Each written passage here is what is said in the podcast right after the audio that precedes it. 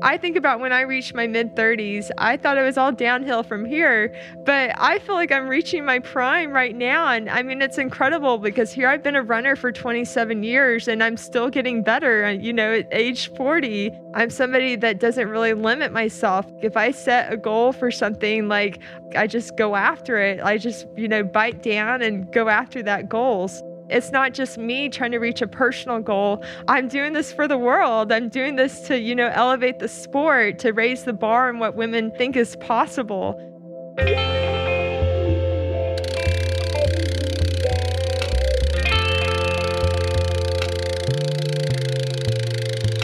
The Rich Roll Podcast.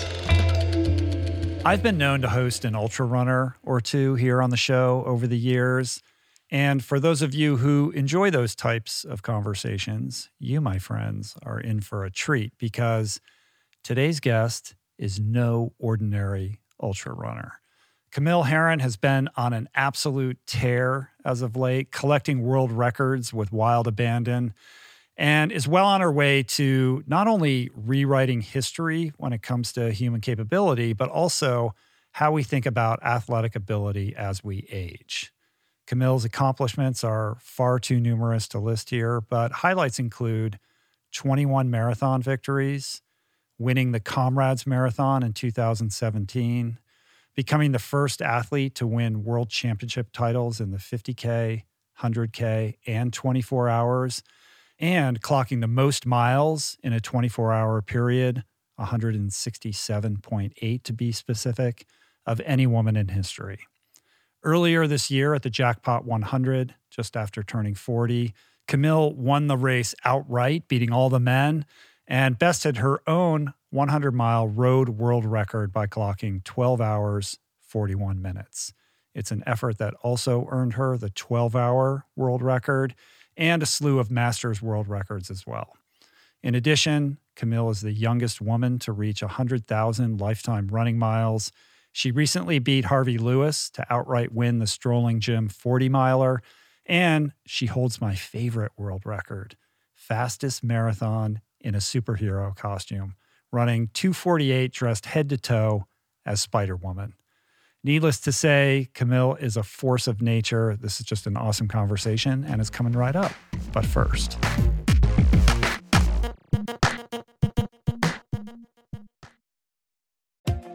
We all get it. Sometimes the news can really wear you down. That's why Wildcard, a new podcast from NPR, feels like a solution. It's an interview show that gives a special deck of cards to a whole bunch of fascinating guests, all in the hopes of sorting out what makes life meaningful.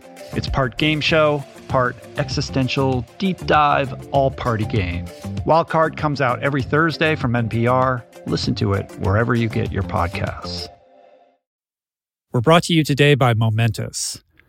Over the last 16 years, I can safely say that I have tried almost every single plant based protein out there. And I can tell you that most of them are highly processed with tons of additives and or they taste terrible, they're not third party tested or simply just don't hit the nutritional bullseye with a legit science supported formula with the appropriate amino acid profile that promotes optimal nutrient absorption, which is all just a long way of saying how enthusiastic I was to be introduced to Momentous's 100% plant based protein, which solves for all of the above and then some with a precise blend of pea and rice proteins, which yields a complete amino acid profile, tastes great and has become my go to to ensure my body is supplied with energy for proper recovery and function.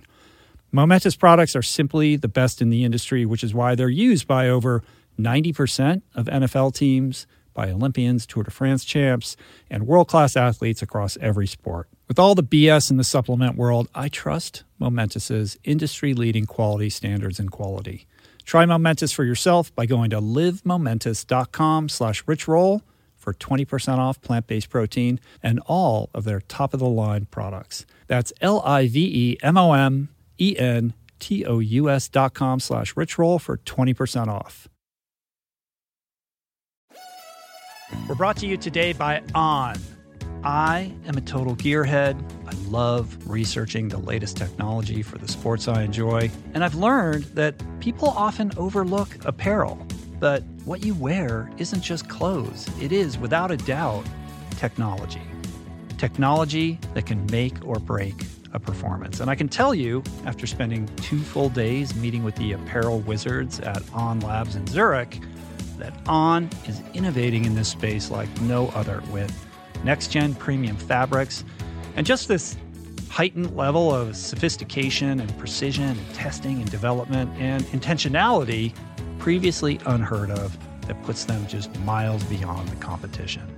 I've been rocking On's high performance running apparel, including the long tees, the weather jackets, even the climate jacket, all super lightweight, tailor fit, built to move, and just gorgeous to get you out and get it done in fleet foot comfort no matter the weather. I'm super proud to be a brand partner with this impressive team. From increasing product sustainability to improved energy return and impact protection, truly Swiss innovation at its finest. To get you moving, On is offering an exclusive 10% discount. To redeem, head over to on.com slash richroll and use code richroll10 at checkout.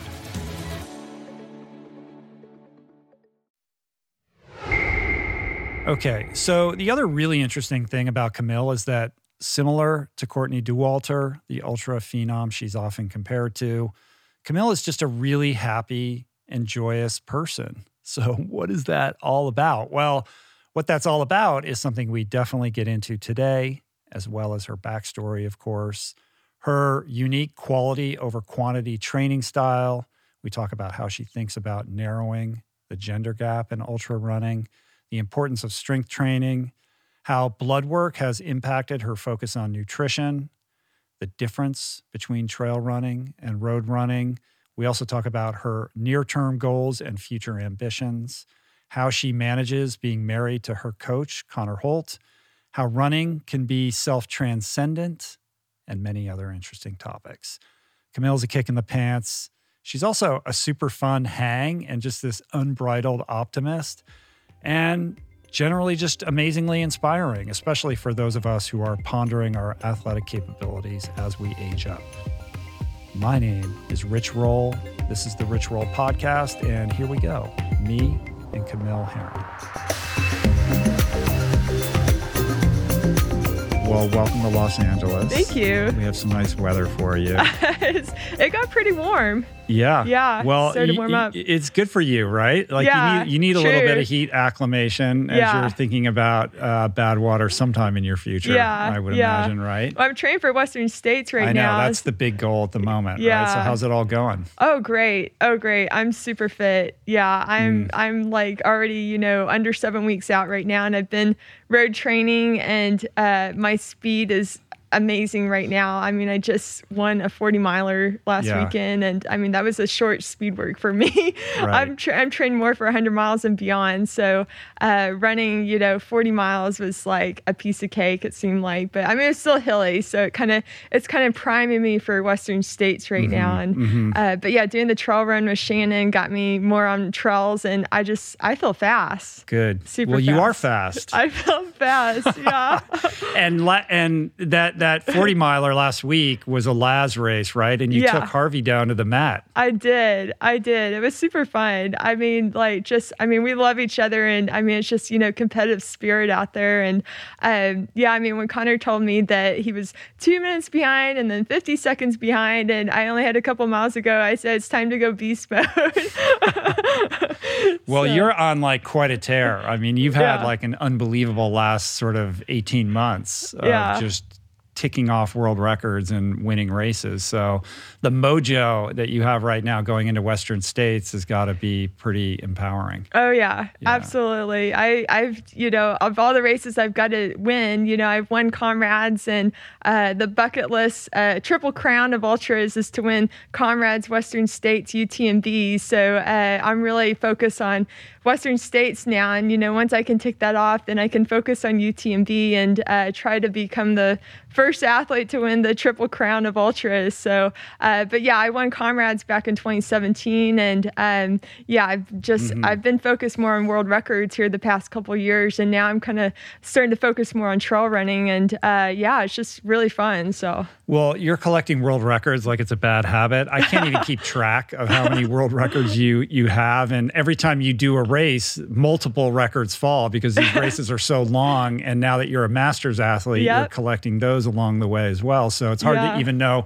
where to start here. But I think maybe let's begin with the most recent, like the jackpot 100 mile world record because that's the thing that got a lot of attention for you all of a sudden and sort of took you out of the insular subculture of ultra running and kind of put you in mainstream awareness because you got a lot of media attention for that. Mm-hmm. So, walk me through how you broke this world record for running 100 miles. Yeah. So, uh, fortunately, I ran jackpot last year, and uh, that was the race that made me realize I had some issues with my health. And so, I ended up doing a lot of blood work right after that race and found out that I had high iron and low magnesium. So mm-hmm. I was imbalanced in terms of my minerals. And so going into Western States last year, I had these health issues and um, I just didn't have time to really troubleshoot and get my health uh, in balance for Western States. So after Western States in July, I started working with a dietitian and she was the one that started altering my diet. Uh, I started doing what's called the root cause protocol uh, to try and uh, get my iron down and get my magnesium up. And uh, it's kind of this quirky diet that I have to uh, consume. And so she was the one that got me, you know, consuming, changing my diet a bit. And that was what relit the inferno that I've been missing the past couple years. So I was really determined. Um, I've been on quite a tear. Um, I won the Javelina 100. I went to Desert Solstice. And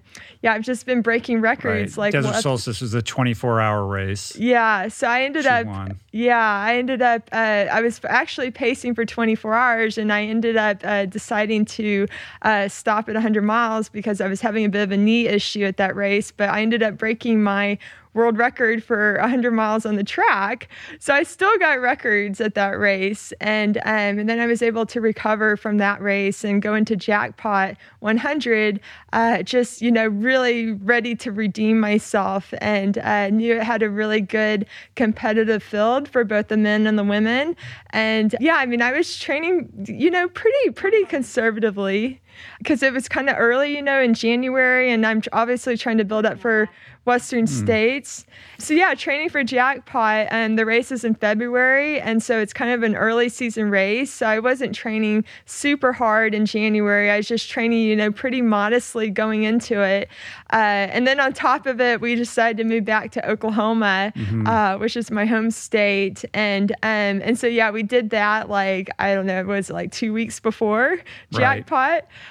But I felt like just getting back to being around my friends and my family kind of gave me a bit of a boost going into the Jackpot 100. And yeah, I mean, I just went in like, you know, pretty open minded with, uh, you know, not knowing if I could go for my world records, but obviously ready to redeem myself and have a really good performance after last year's race. So. Right. So the jackpot for people who don't know is in Las Vegas and it's sort of a little bit over, it's like a 1.2 mile loop or something like that. You do yeah. like 85 loops. And what's interesting is that it's a public park, right? It's open, like people are walking their dogs and pushing their kids in strollers, and you kind of have to dodge those people as you're running around, right? Yeah. Do yeah. they even know what's going on? it's it's pretty wild. Um, I mean, when I look at my GPS after the race, I think I had like a hundred point one miles. So, uh, you know, who knows how much of that you know is Was weaving, sidestepping. Yeah. Yeah, yeah. I, I'm pretty I'm pretty used to that because like when I go to the 24 hour world championship, I'm weaving around people for 24 hours.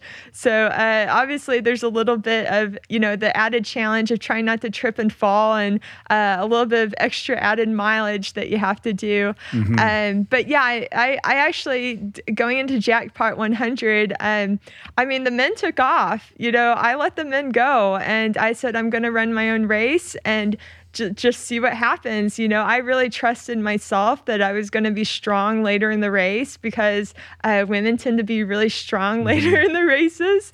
And so I just had that trust in myself that I was going to chase down the men. And um, sure enough, it started to happen. Uh, you know, after 50 miles, I mean, I caught a couple of the men, and before I know it, I'm chasing down the, the top man, uh, Arlen Glick um, after 80 miles. And so um, in my mind, that's like, you know, taking the bull by the horns. Like I, I grew up in Oklahoma and I always have this mental image of this bull behind our house when I grew up and uh, imagine myself, you know, take the bull by the horns and staring him in the eyes and just, you know, just ride the, ride the bull, you know? Uh-huh.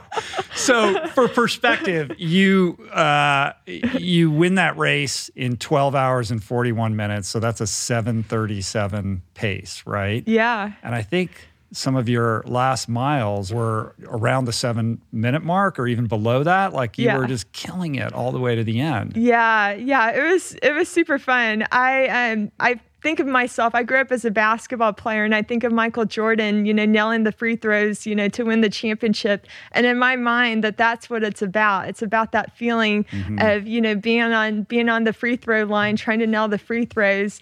And so, um, I, you know, I, I channel a lot of thoughts. Everybody wants to know what's going in my head, and um, I mean, I grew up as a basketball player, learning how to shoot free throws because of my dad. And so, when I'm in that position to, you know, take the bull by the horns, shoot the free throws um, I mean, I just really step up my game, and I think that that's that's what I'm really good at. You know, bringing bringing out the best of me. You know, at the, those clutch moments when you know I have that opportunity to break a world record or to win a world championship. Like that's what I do best. So. Mm-hmm. Yeah, there's so much in everything you just said about the nutrition stuff and the blood work also the confidence in your race strategy and how you mm-hmm. think about pace. And I want to get into all of that. But let's talk about you growing up in Oklahoma. Your father and your grandfather were both basketball players at University of Oklahoma. Yeah. And there's this sort of legendary story out there about when you're seven years old and you're shooting free throws for like hours and hours and hours yep. without water. Like this is deeply woven into like your DNA, like this yes. idea of persistence and hard work and determination and athletic prowess. Yeah, absolutely. I, I got it from my dad and my grandpa. And, you know, there, there's four kids in my family. And of all the kids, I was the one that was athletic and really aspired to be like my grandpa and my dad. Um, and our mom is also a great athlete as well. She was a really good swimmer and golfer. And um, I was just telling my friend Shannon last night, I was like, the, the first sport I learned how to play was actually golf. Mm. Um, we lived out in the country, and um, I'm the type of person that's pretty OCD. uh-huh. I mean, I, I grew up, you know, obviously playing basketball, dribbling in our uh, dribbling, shooting the ball in the driveway, but golf was actually the sport that I first learned from my parents. And I used to hit golf balls like just relentlessly, like out into the field.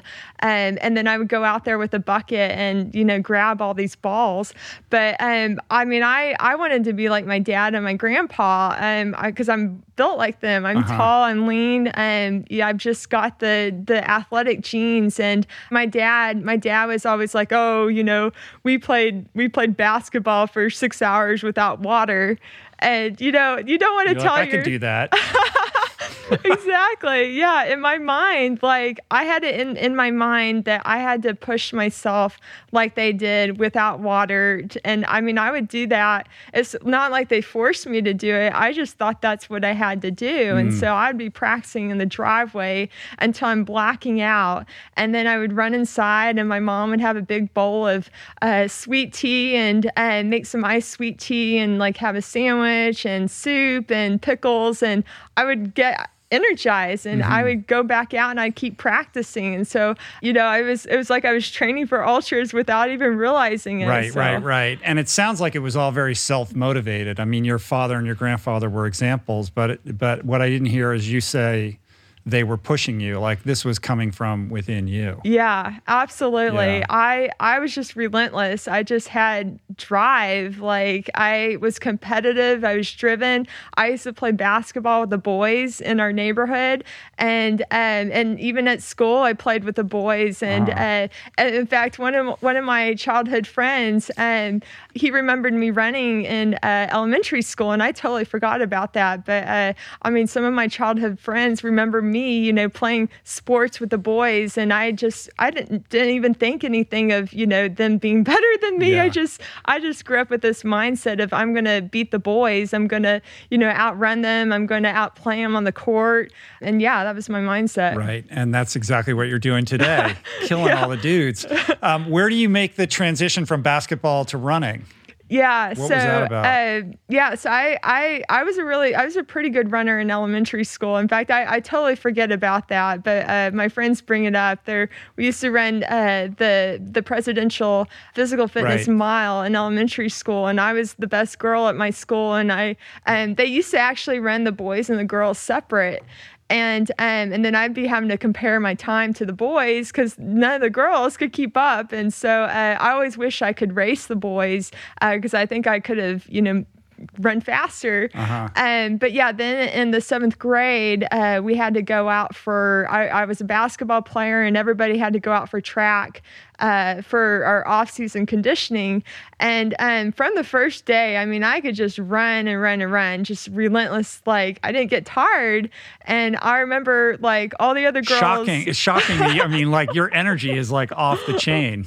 yeah, Yeah. I, I had so much energy and i mean it makes sense because i was a point guard on the on the court and my strategy as a point guard was always to try and like run all over the place and wear out whoever was guarding me and i knew i could outlast them.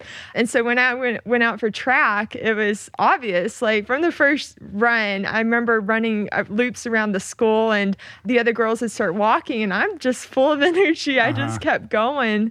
So um so yeah i just that's kind of what planted the seed in my mind like oh this is really easy for me. Um and then i went out for cross country in the eighth grade and i remember my first cross country race um all the other little girls looked like me and I'm, i've always been a string bean and um yeah going out for cross country was like this epiphany like wow i think i i think this is what i'm supposed to do Right. This is my tribe. These, Yeah. All these kids look like me, like now, Yeah. and they're into the same stuff and all of that. And Yeah. that was that from then on out. Oh, I I was hooked. I was absolutely hooked. I mean, cross country because we we grew up out in the country, running around the wheat fields by our house, and cross country was that same feeling. Like I felt like cross country is what really got me hooked on running, and I felt like that's what I that's what I my calling is to you know to be a runner. And and so I actually didn't get my height until I was in high school, and after I had quit basketball.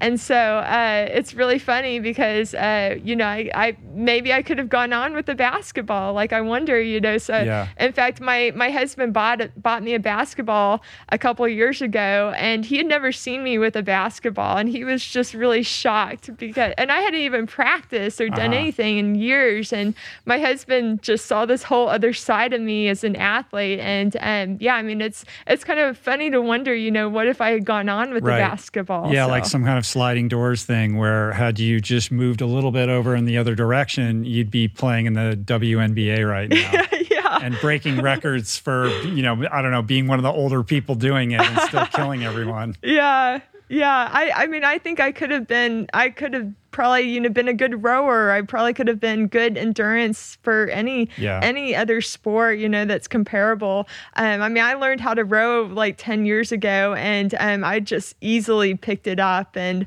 um, I almost thought like, do I, do I You should do an iron. You could do an Ironman. Your mom was a swimmer, right? There's Yeah. that too. Uh, I wasn't really a swimmer. Um, Mm. I was more of a land sport athlete. But yeah, funny enough, I did not become a swimmer because um, I fell into a pool when I was three and I almost drowned.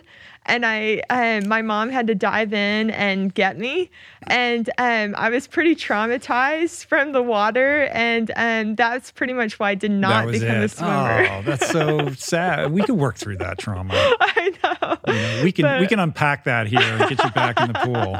Um, Yeah. So so uh, you've just surpassed your 100,000th mile of Yeah. running. I don't know how you've tracked all of this going all the way back to then. I guess it's a bit of an honor system in this Yeah. world of like people who have run more than 100,000 miles, but it began back then. And it sounds like you had success from the outset. I mean, what was it like in high school when you were running cross country and developing your skill? Yeah. So, um, yeah. So when I first started tracking my mileage, um, was like kind of loosely back in junior high and high school. Um, just kept a calendar, and um, my dad is, you know, he's like a statistician and historian, and he's kind of the one that planted the seed um, to to be able to track my mileage to see what my training load is, you know, and try to figure out, you know, like not to not to increase my mileage too much and that sort of thing. So I just kind of loosely tracked it back then. Um, but I actually started more uh, tracking it in more detail back in 2002 when I was in college. I was in a, a research study at Stanford, and I had to start tracking my mileage back then, like in more detail. And so uh, that's when I started keeping my first proper training log. And uh, I have all my mileage tracked since 2002. Wow. And um, yeah, and I uh, because I'm I'm a bit of a stats geek, which Yeah. you know I credit to my dad, and um, I learned how to do spreadsheets and um, keeping stats, you know, with spreadsheets, and like I have all this like detailed information on like injuries and and just yeah, like paces, everything. right. Yeah, numbers yeah. geek. Um, Yeah. and i think with that you're i think you're the youngest to have surpassed 100000 miles Yeah. right? So there's I'm- another record. There's there's no end to how many records you're breaking but um, i love the attention to detail and the math and the statistics.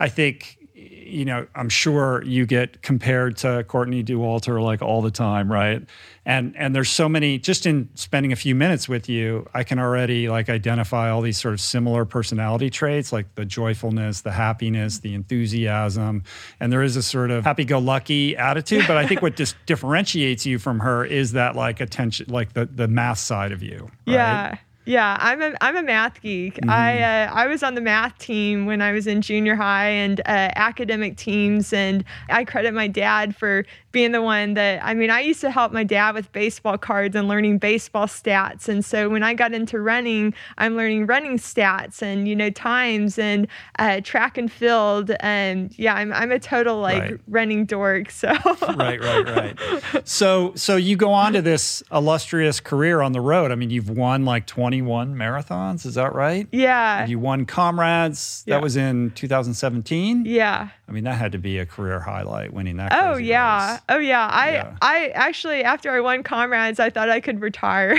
Uh-huh. Yeah, I mean, what's left with all those thousands of people cheering you on? I mean, Yeah. I can't imagine much could live up to that. no, I yeah, I literally the the the month after that race, I was like, I think I can retire now, Mm-hmm. and uh, I had to reformulate my goals. Um, and I realized like, oh, there's all these world records I can go after, and um, uh, you know, that was kind of at the beginning of my ultra career, and uh, a lot of people were trying to push me into trail running, and I started getting my feet wet and doing trail running, but I really had to follow my heart, and my heart was telling me to go after the world records. So after I won comrades in June, um, later in the fall is when I started setting like the 12 hour, 100 mile world records, and um, yeah, that was you know what started me like Yeah. yeah. You're like, this is easy. This is like low hanging fruit for me. Uh, I think it's unique and interesting that you're coming into ultra running with this illustrious career on the road. So you have all this speed, right? Like a lot of people who get into ultra running don't have that type of background or that type of success in other areas of running. So you're bringing this new elite level of being able to just crush it in terms of pace mm-hmm. that's new. And then the question becomes can that be extended, right? And you're Yeah. proving like actually it can. And that's the way that you train also. You're still Yes. training like an elite marathoner, mm-hmm. not like how we think about ultra distance trail runners, where it's just go out and run really long as many times a week as you possibly can. Yeah, exactly. Um, I, I think that that's that's what differentiates me is that I, I had a marathoning career for 10 years and I just brought my marathon training approach into ultra running. And literally for my first 100K, I broke my first record by Ann Trason. And um, I mean, I was pretty naive. I didn't know how ultra runners train. I didn't even know who Anne Ann Trason was. Like I, I had read about her. I guess everybody read Born to Run, and I had Uh-huh. read that back when I was a marathoner, but I didn't really know like anything about the sport, how the athletes train. I just came into the sport with a marathon training approach and started breaking records. And I figured, why change what works? Yeah. And so I've been able to go longer with marathon training and continued to break the records. And I haven't really found, you know, a limitation to the way that I train. Um, obviously, if I'm training for trail, I do more trail running, but I'm still, you know, that foundation of being uh, marathon training, you know, works for, uh, it's worked all the way up to 24 hours so far. So. And you're not doing crazy long runs. Like your longest runs are between 18 and 22, and you Yeah. only do that every couple weeks, right? Yeah, yeah. I in fact I was just telling my friend Shannon this morning. I was like the the longest training run I've done the past five years is 22 miles. Um, and I yeah, and so I told her I was like the, the the only time I ever go further than that is if I race. So it's almost like the But you are racing a lot. Yeah. So that is part of the training. Yeah, definitely. I mean, you know, I just ran a 40 miler last weekend. Mm-hmm. And, you know, why do I need to do more long runs, you know, when I just ran 40 miles? So uh, I think, you know, racing is training. Um, you know, racing develops your fitness as well. And so um, I just really focus on recovering between my races and making sure I feel really good and uh, do, do a lot of quality work, which is really important. Uh, trying to keep in touch with my leg speed is super important. I find if I get away from my leg speed too much, that I get a, a little bit flat. And so, uh, you know, coming from a short distance background, I still kind of have to tap into that. So, Mm-hmm. Yeah, a couple observations with that, just so people aren't confused. It's not like you're not training. I mean, you run twice a day most days, right? So you're Yeah. still you're still crossing over the 100 miles a week mark pretty consistently, right? Yeah, yeah. I I get in, you know, 100, 130 miles per week, but I do it in 12 to 13 runs a week. So, uh, Right. yeah, I'm just doing short, mainly short, frequent runs, and then you know, every couple weeks I might do a long run or I'll do a race.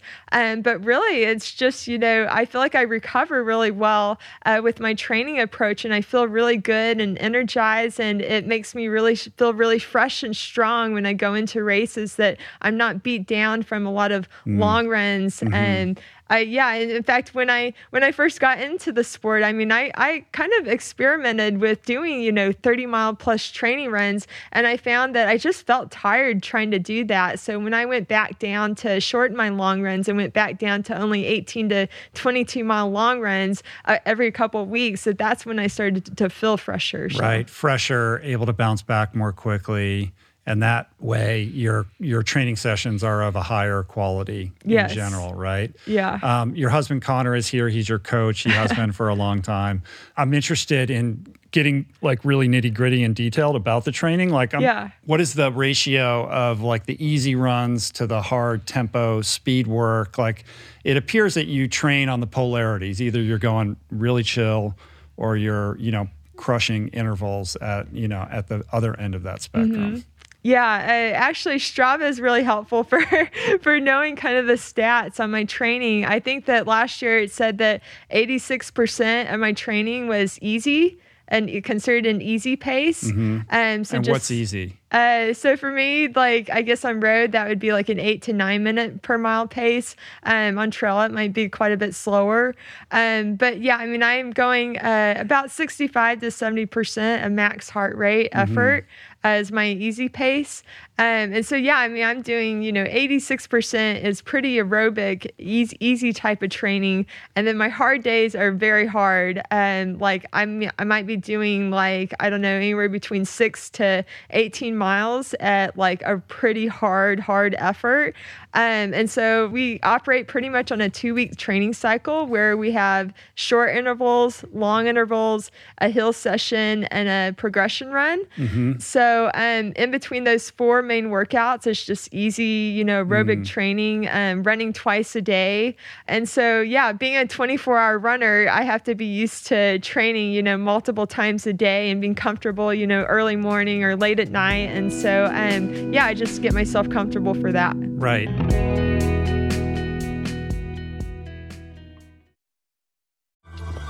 We're brought to you today by Brain FM. You know that thing when you have a bunch of intense work that you just have to do, but the mind doesn't really want to do it? You're telling it, come on, focus, but it keeps getting distracted or agitated by nonsense, and you go through this painful sort of mini war to rein it in, to settle it down, and just concentrate on the thing. Wouldn't it be great if there was something that would ease or eliminate this process? I don't know, like something you put in your brain through your ears? That would be great. And the good news is that it does exist. It's called Brain.fm, which is this sonic platform that leverages science to create tunes specifically crafted to optimize brain performance for a specific task tunes that contain patterns that shift your brain state with something even more effective than binaural beats called neural entrainment, so that you can more easily focus on that thing or lure you into the sleep that persistently eludes you. Personally, I notice it the most when I sit down to write. Typically, this experience floods me with anxiety and a near lethal dose of the big R resistance that Steven Pressfield talks about. But now I pop on the headphones, I dial up brain.fm, click the focus feature, and the process becomes I mean, look, writing is still hard, but now it really is so much easier to get into that state of flow and stay there. So, if you're ready to unlock your focus and productivity, I've got a special offer just for you. I asked them to give my listeners 30 days free, and you can get it at brain.fm slash richroll. I bet you'll love it just as much as I do.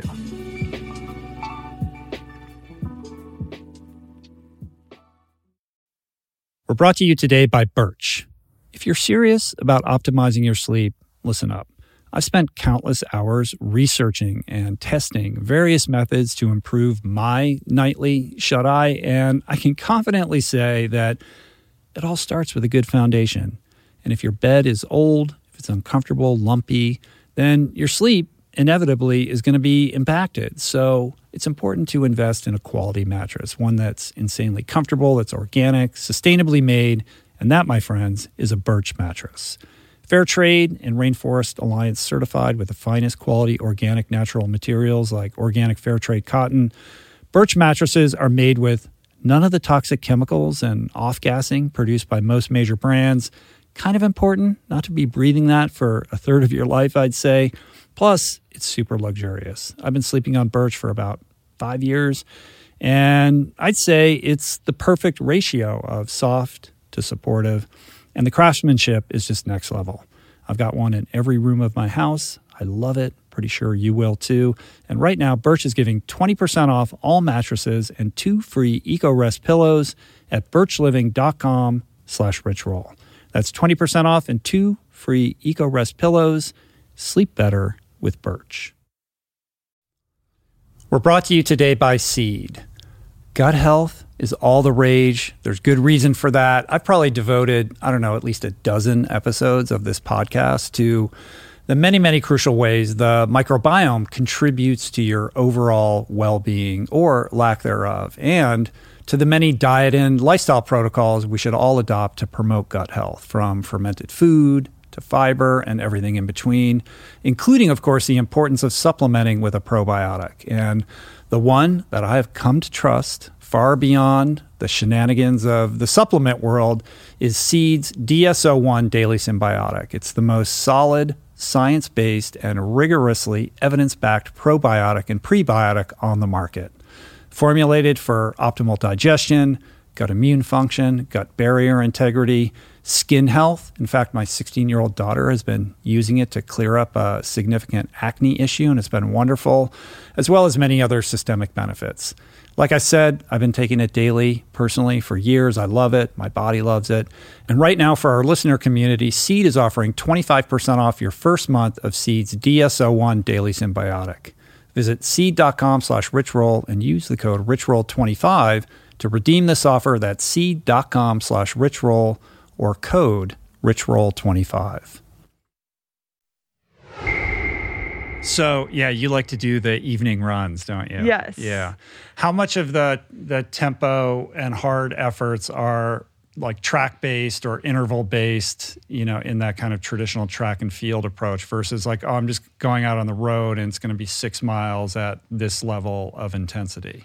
Yeah, I, I, I mean, I guess if I'm doing 14% of my training, um, I mean, I, I do like 90 second repeats is like kind of my short sprint type workouts. I mean, that's like, uh, I usually do it on road too. I don't do it on track. I, I hate uh-huh. the track, which is really funny. Uh-huh. I absolutely hate the track. I don't train on the track at all.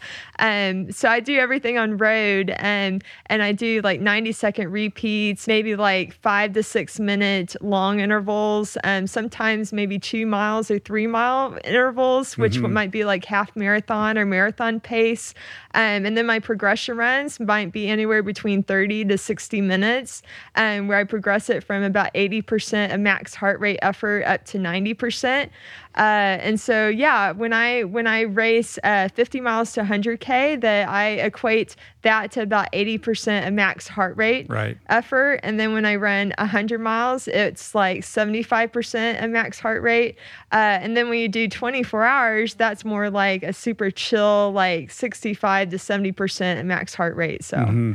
and you wear a heart rate strap chest strap to to gauge all of that and monitor it? Yeah. Mm-hmm. Yeah. What's your max heart rate?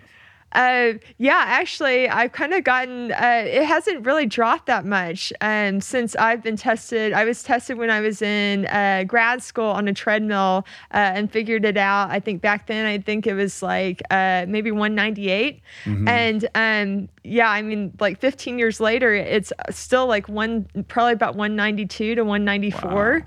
So, so, so if you're running a 100 mile ultra and you're trying to keep it right at 75% of max for the whole time, that's like what 145 or somewhere around yeah. that, right? Yeah, yeah, about 145 to 150. Uh-huh. Um, but I don't, I don't wear my heart rate strap during the race.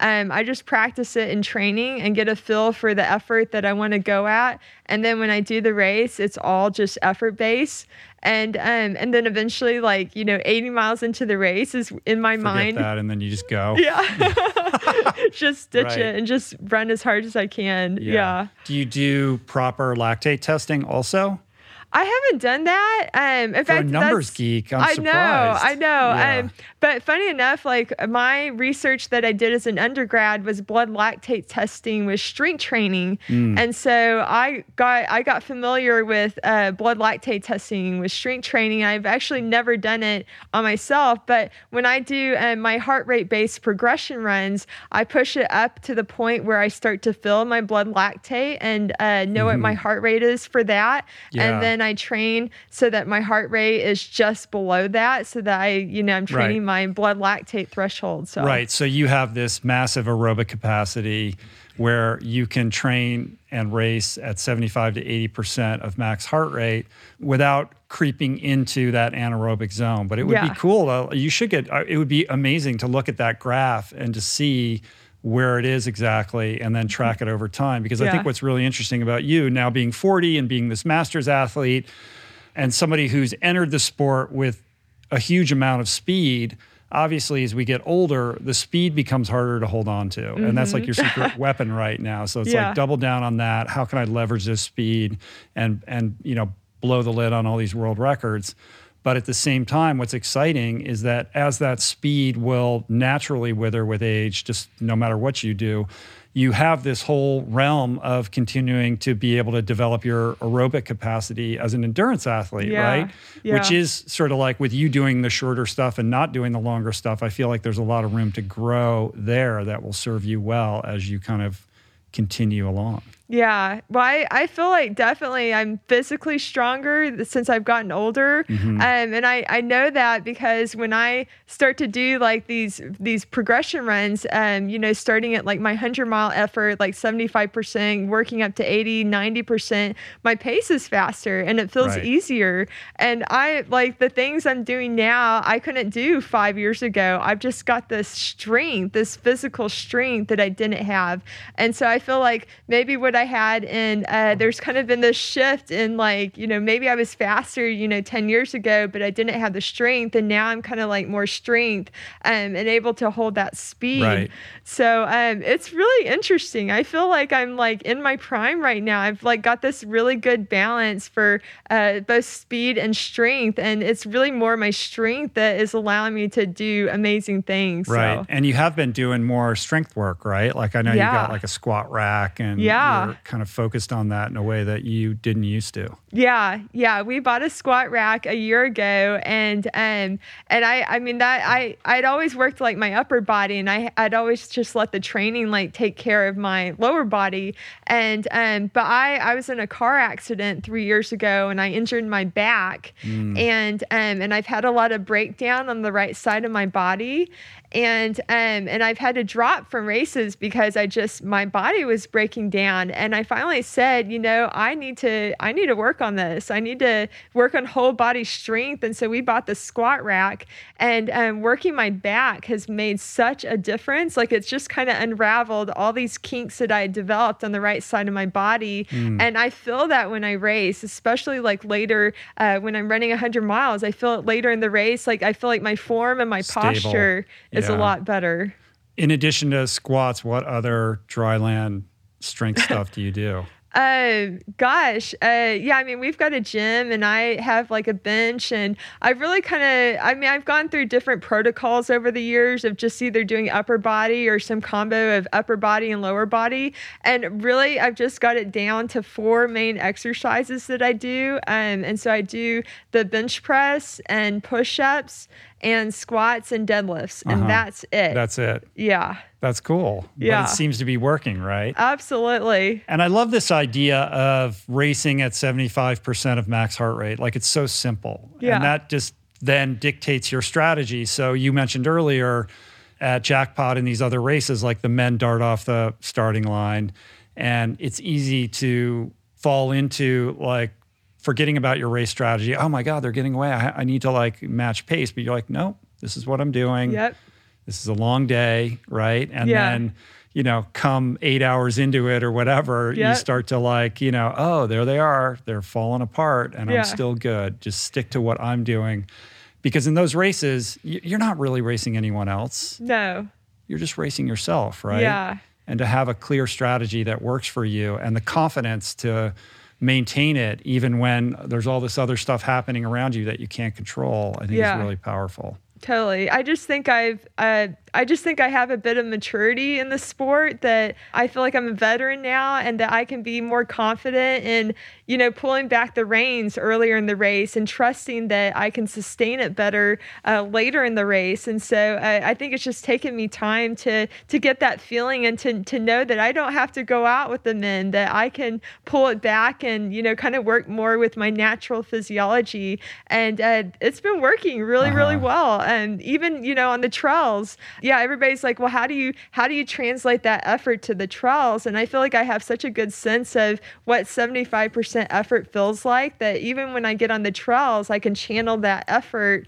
And um, yeah, and I just have, you know, that confidence that later in the race I'm gonna, you know, start to gain on the men. So Yeah. Well, you've been you've been killing it on the track and on the road, and I think it's you would agree like you've excelled in these road ultras and in races that are relatively flat. I mean, Jackpot had 3,000 feet of elevation gain and you broke the world record. Like, what would have happened on a totally flat track? Yeah. I guess we'll find out uh, because you'll no, no doubt do that at some point. But, but trails is sort of a new terrain for you to conquer, right? A lot Yeah. of, a lot of elevation gain, a lot of technical running. Like, how are you reconfiguring your training, or maybe you're not, to figure out that equation? Yeah, well, I've I found that I tend to do better on the trails if I'm really more focused on road um, to get my turnover going.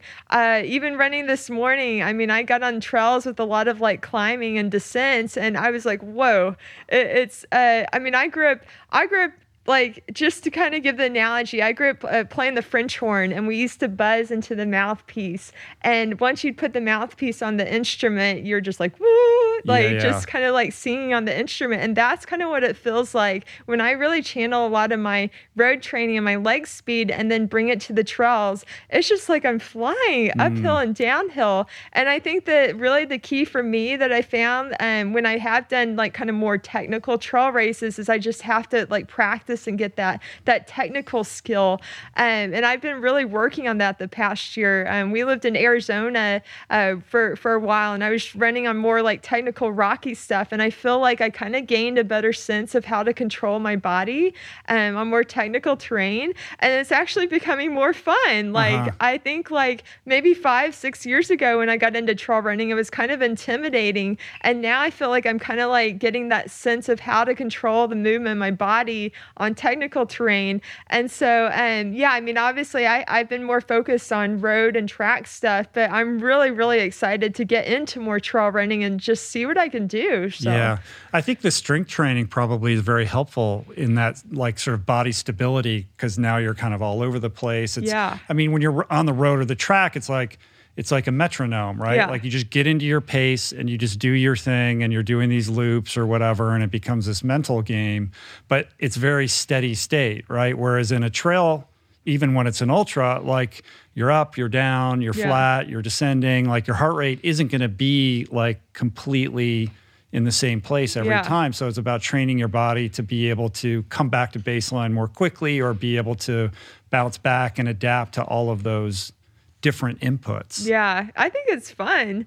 Um, even, I mean, I went and ran uh, Javelina last fall and uh, getting Yeah. back on trail and, you know, just flowing with that terrain and the technicality. I feel like I'm gaining a better sense of how to, uh, I guess, like throttle my gears like a bike, uh, you know, knowing when to pull back and when to push. And um, it's fun for me. I feel like, like I, like you said, I mean, I, I'm used to the road and track stuff being a metronome, but I get on trail and it's kind of this like, you know, throttling your gears and uh, learning how to move with the terrain. And it's fun. It's beautiful.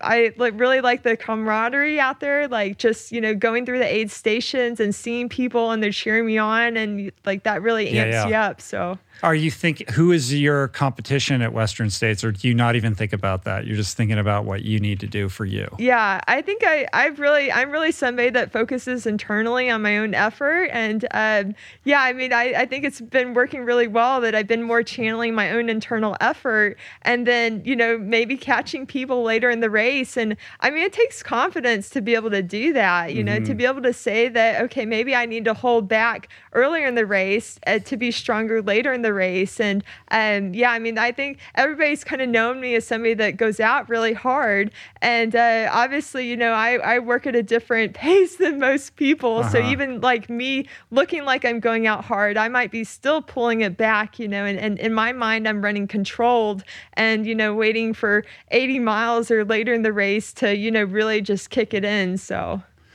How do you think about the gender gap? Because in ultra running, maybe more than almost any other sport, we're seeing the women excel at a level in terms, in comparison, like in this ratio to men's performances, um, that I think is super fascinating. Like Yeah. the endurance capacity of the female body, particularly as we get older the proof is in the pudding. Like you're you're matching stride for stride with the guys, if not beating them outright. I mean, Harvey Lewis is one of the best ultra runners in the world, and you just beat him in a 40 miler last week. Like it's crazy, right? And I Yeah. think um, when you look at world record comparisons between men and women, I don't know how it breaks down in terms of that ratio, but it's much slimmer in ultra Mm-hmm. running, right? Like you're 100 mile world record compared to the men's, it's not, you know, they're not going that much faster than you. Yeah. Well, th- that was the thing that was really interesting. It seemed like the longer I went, that the closer the gap Right. got between me and the men's world records. Mm-hmm. And uh, and it's funny because now the men's world records have been raised by Alexander Sorokin. yeah, that that Lithuanian guy. Yeah. right? Yeah. So I think I was running, um, I think it was at like 9.4% off the men's 100 mile world record. And then he's taken He it crushed to, it, he's taken it to a whole other level. But that's the way it's supposed to be. Now you have something more to chase. Exactly. I feel like, I mean, I'm inspired by what he's doing, and it actually motivates me thinking, okay, maybe I need to really step up my game for 100 Mm-hmm. miles. Yeah, what did he So- do? 1141 or something like Uh, that? What was his? Oh gosh, it I think he did like 1051. Um, and Oh the, yeah, 1051. Those are that, so he's running 631 miles. Yeah, it's it's amazing. And I mean the record before he started breaking it was by Zach Bitter. I think Yeah. he'd run like eleven nineteen. Right. So I mean he's almost improved it by 30 minutes. And um it's like, oh my gosh, I need to get on a track and Mm-hmm. improve my world records. And um so yeah, I mean I, I'm super it's super cool to see. I mean, I was doing it, you know, setting world records and then Zach Bitter did it and then now Sorokin's doing it. I mean, we just keep raising the bar and uh, it's super cool. But I think in on on the right conditions, you could break 12 hours. Yeah. Don't you think? I, I think I can. Um, Jon Olsen, uh, he was on the 24 hour team. So, uh, Jon Olsen, I think I surpassed Jon Olsen for 24 hours, and he's run 1159 for 100 miles. So, that kind of puts me in the ballpark of like, could I run 1150 something for 100 miles? Yeah. But uh, it's going to take like the right conditions and, you know, being probably being on a track and, um, just being really dialed in for that. So, right, right, right, right. yeah. I want to go back to this nutrition piece because you mentioned getting blood work and having some indications that you needed to make some corrections. I don't want to just blow past that because I think it's Yeah. really interesting. So tell me more about how you were feeling. You get this blood test, you get these results, and kind of what happened. Yeah. Well, it was pretty shocking. Um, I mean, you hear of endurance athletes getting anemia and having low iron, and I found out I had the opposite problem.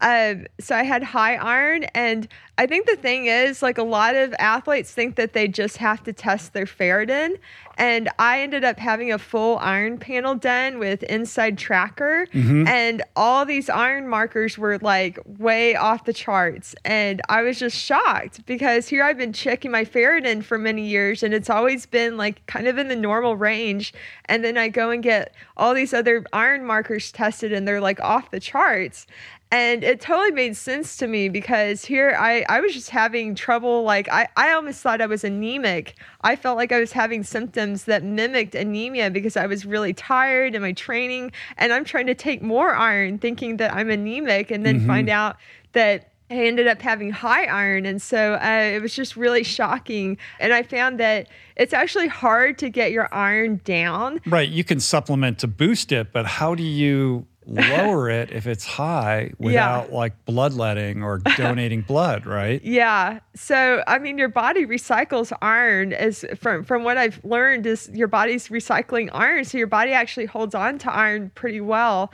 And um and so I've had to like work with a dietitian with kind of these quirky like uh like balancing my copper and my magnesium and like uh because it all kind of interplays together. Um but I've been having a lot of blood taken out like blood draws for blood tests the past year and um you know if i if i wasn't an endurance athlete i would probably be donating blood like a pint of blood to try and get my iron down because it's that's really the solution to to really get it down but uh, being an endurance athlete if i took if i had a pint of blood taken out who knows how it would impact Yeah. my recovery Yeah. so So it's interesting. You you're using Inside Tracker. I just started using it, and we're working with them on the podcast. And I just got my blood results back, and my ferritin was low, but my iron was high.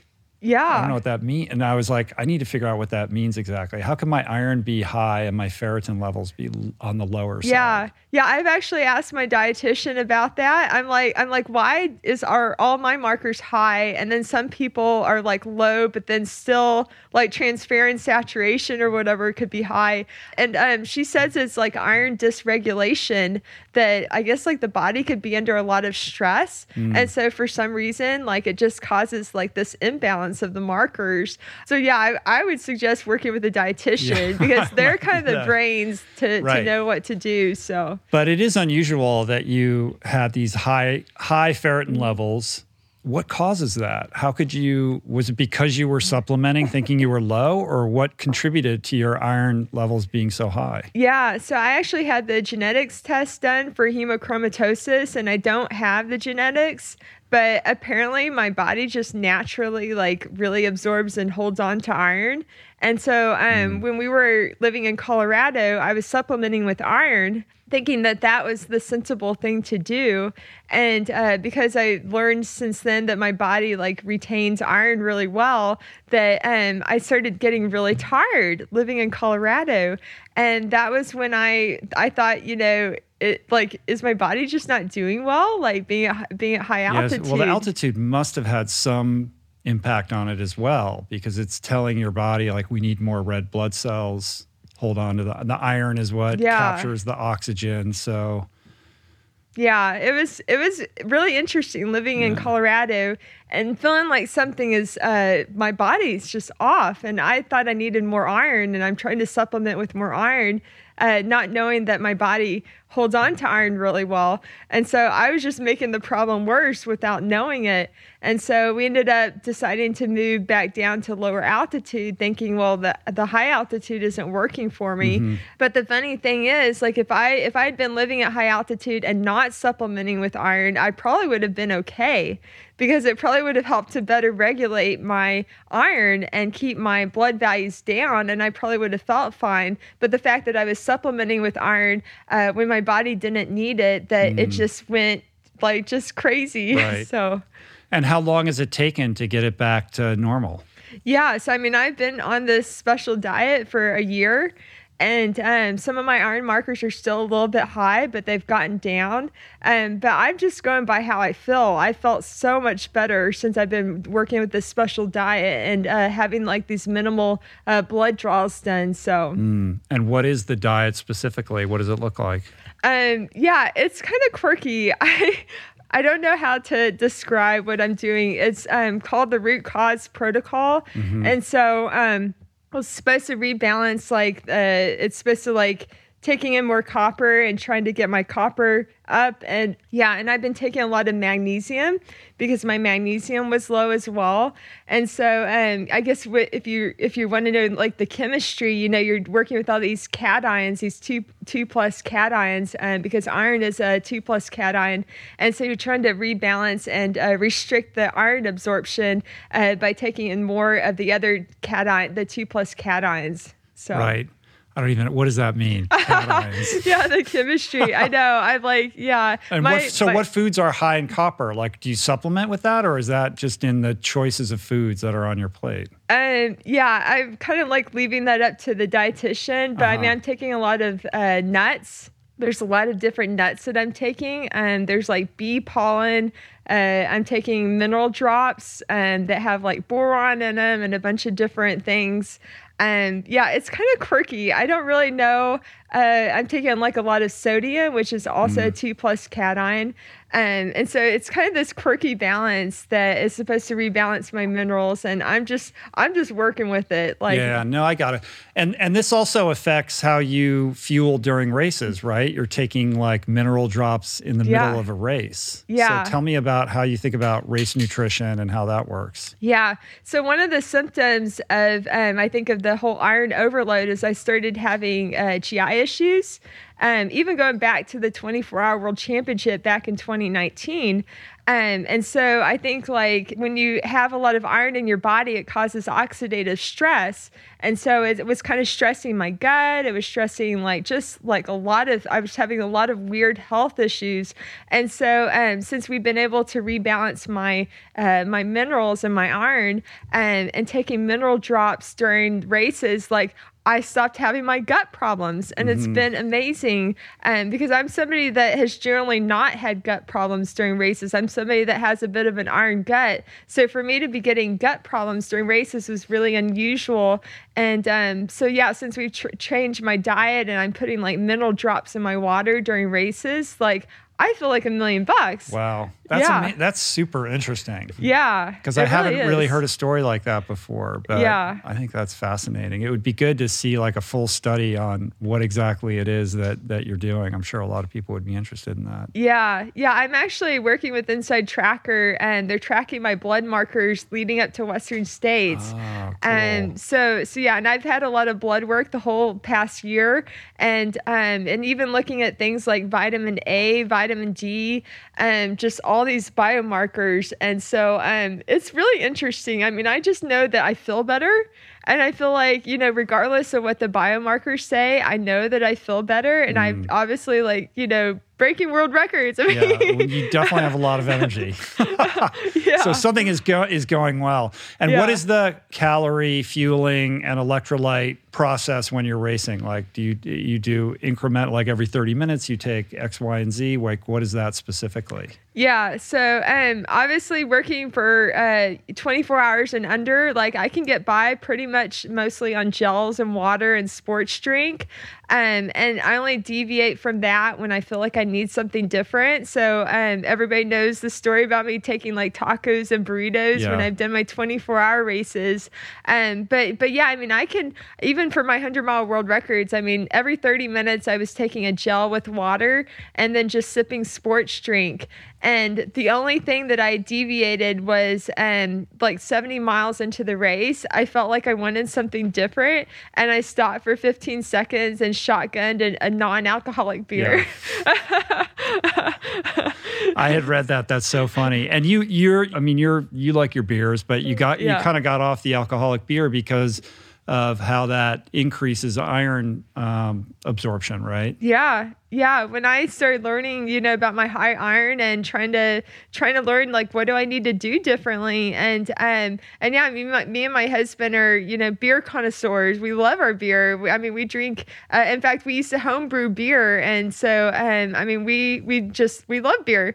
But it actually was not that difficult to get off of you know stop drinking uh our regular ipas every night for dinner because uh, we ended up switching to non-alcoholic beer. Mm-hmm. and um, yeah, I mean, there's some really great non-alcoholic beers out mm-hmm. there. So if, if anybody's wanting to get off of alcohol, that I mean, there's some great non-alcoholic options out there. So yeah, yeah, yeah, yeah, cool.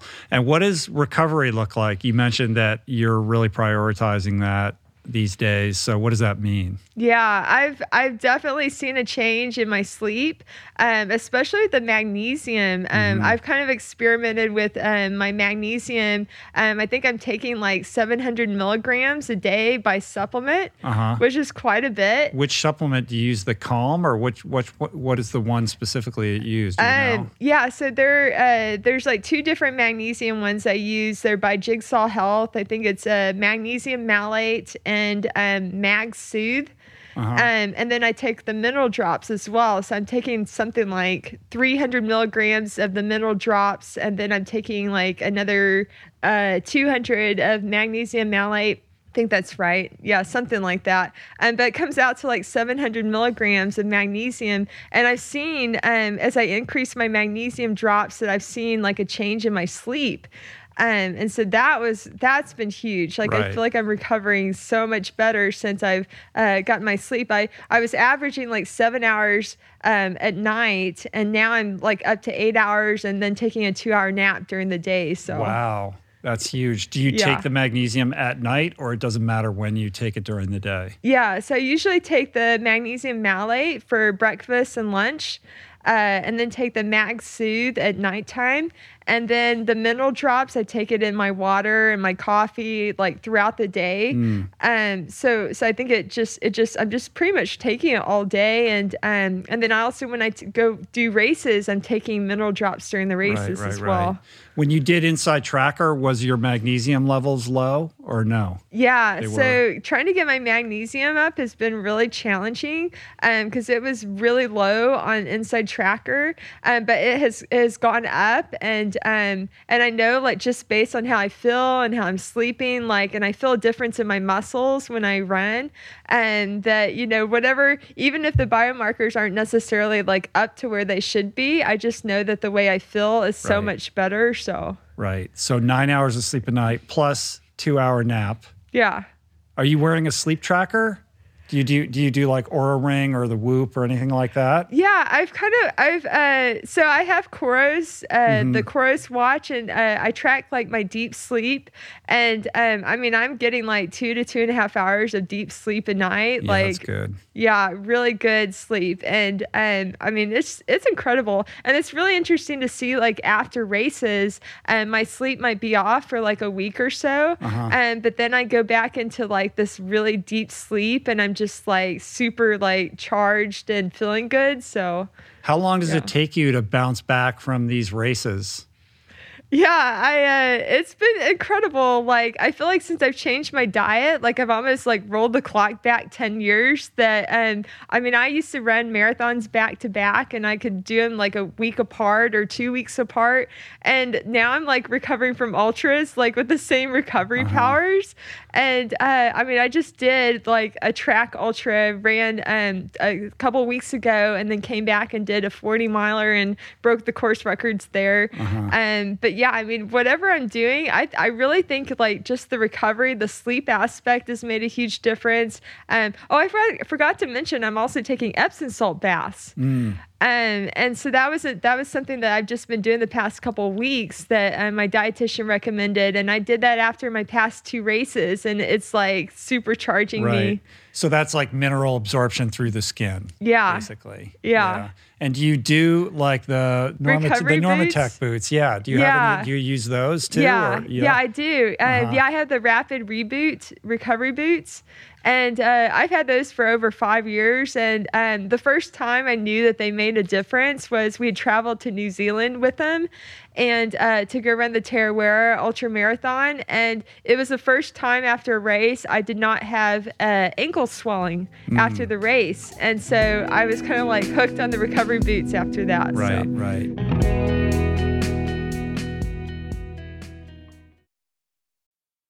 We're brought to you today by a very exciting brand new sponsor, Go Brewing. I am sober. I don't drink. And I devoted so many episodes of this podcast to the unreal benefits of an alcohol free lifestyle. Why? Because even if you don't have issues with booze and suds, no amount of alcohol is good for you. At a minimum, it wreaks havoc on your sleep and produces a hangover that destroys your energy, your mood, and your focus. At worst, it turns your whole life upside down. But no longer does that mean you have to break up with your favorite brew because my pals at Go Brewing are making all your favorite brews minus the alcohol, fewer calories, and more productive tomorrows. It's not every day that I get the privilege to witness the inception of a company collaborating with our podcast, but that's exactly what happened with Go Brewing. I'm going to tell you this story. A few years back, I spoke at this event in Illinois, fittingly named Go, and it turns out that that very day catalyzed Joe, the founder, to start his own NA beer company, Go Brewing. I had no idea about any of this until I bumped into Joe at Jesse Itzler's Running Man event the other month in Georgia, and he shared this story with me. I savored his fare in all its varieties and deeply moved by the mission and what he shared with me, and just impressed with the insane taste and quality of his alcohol free concoctions. I wanted to help share the discovery. Made with natural ingredients faithful to traditional beer styles, Go Brewing has an impressive lineup of delicious, small batch, craft, alcohol free brews, all without added sugar or artificial processing. My favorite is their double IPA, not just another story, but basically, you just really can't go wrong because everything they make is brewed to perfection, worthy of trying yourself, which you can now do at gobrewing.com. That's gobrewing.com and use the code RichRoll for 15% off your first purchase. We're brought to you today by Recovery.com. I've been in recovery for a long time. It's not hyperbolic to say that I owe everything good in my life to sobriety. And it all began with treatment, an experience that I had that quite literally saved my life. And in the many years since, I've in turn helped many suffering addicts and their loved ones find treatment. And with that, I know all too well just how confusing and how overwhelming and how challenging it can be to find the right place and the right level of care, especially because, unfortunately, not all treatment resources adhere to ethical practices. It's a real problem, a problem I'm now happy and proud to share has been solved by the people at recovery.com who created an online support portal designed to guide, to support, and empower you to find the ideal level of care tailored to your personal needs. They've partnered with the best global behavioral health providers to cover the full spectrum of behavioral health disorders, including substance use disorders, depression, anxiety, eating disorders, gambling addictions, and more. Navigating their site is simple Search by insurance coverage, location, treatment type, you name it. Plus, you can read reviews from former patients to help you decide. Whether you're a busy exec, a parent of a struggling teen, or battling addiction yourself, I feel you. I empathize with you. I really do. And they have treatment options for you. Life in recovery is wonderful, and recovery.com is your partner in starting that journey. When you or a loved one need help, go to recovery.com and take the first step towards recovery. To find the best treatment option for you or a loved one, again, go to recovery.com. What is the meaning of life? What happens when we die? What is our purpose here? If, like me, you ponder these delicious existential questions, I have got just the thing for you. It's called Soul Boom. It's a podcast hosted by everyone's favorite best friend and my friend, the deep thinking and deeply hilarious Rainn Wilson, where he communes with intellectuals and entertainers, theologians and philosophers in intimate exchanges that tickle the mind, heart, and yes, the soul. Subscribe to Soul Boom on YouTube or wherever you get your podcasts and explore other groundbreaking series at voicingchange.media.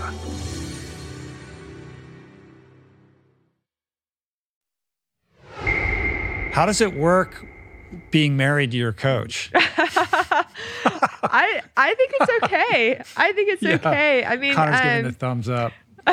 thumbs, you know, he's thumbs down now. yeah, I mean, it has to be like there. Ha- it has to be challenging at times, right? Like this. Yeah. There's no separation between work and home. I mean, running is your life for both of you guys.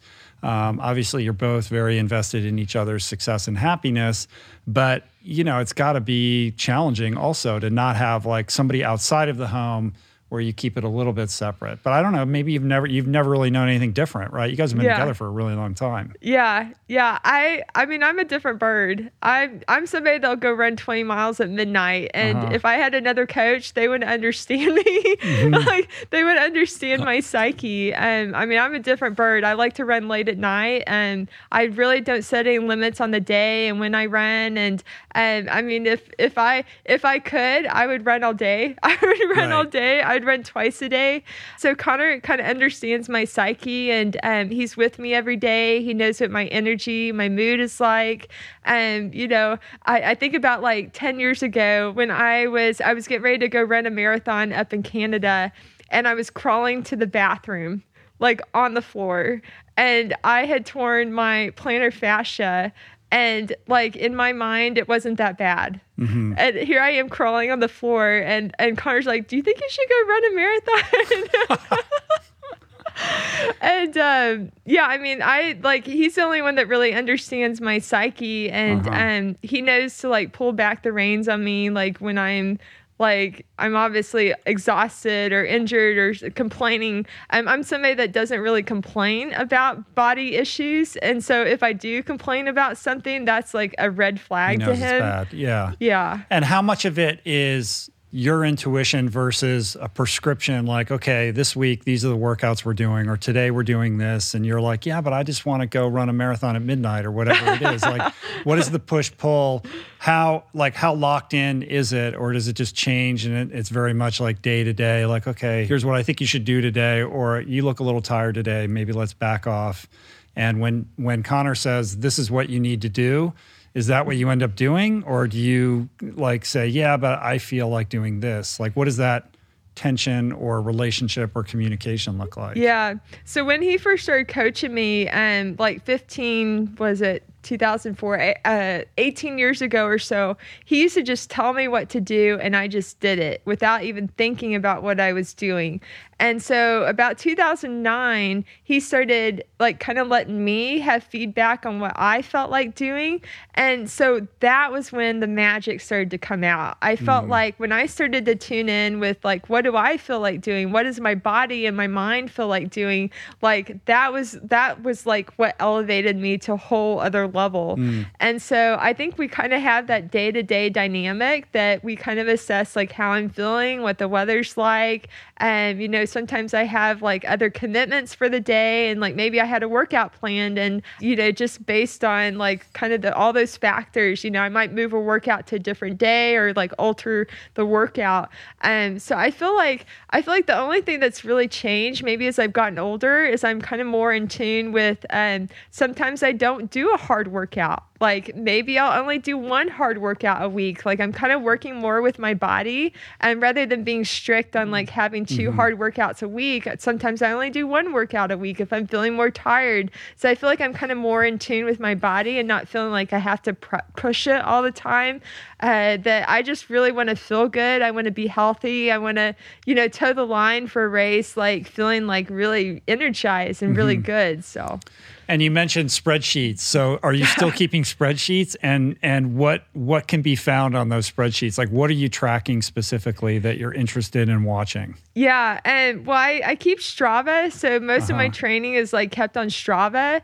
But uh, for the spreadsheets, I just keep track of my mileage and any sort of injuries or problems I've had through the year.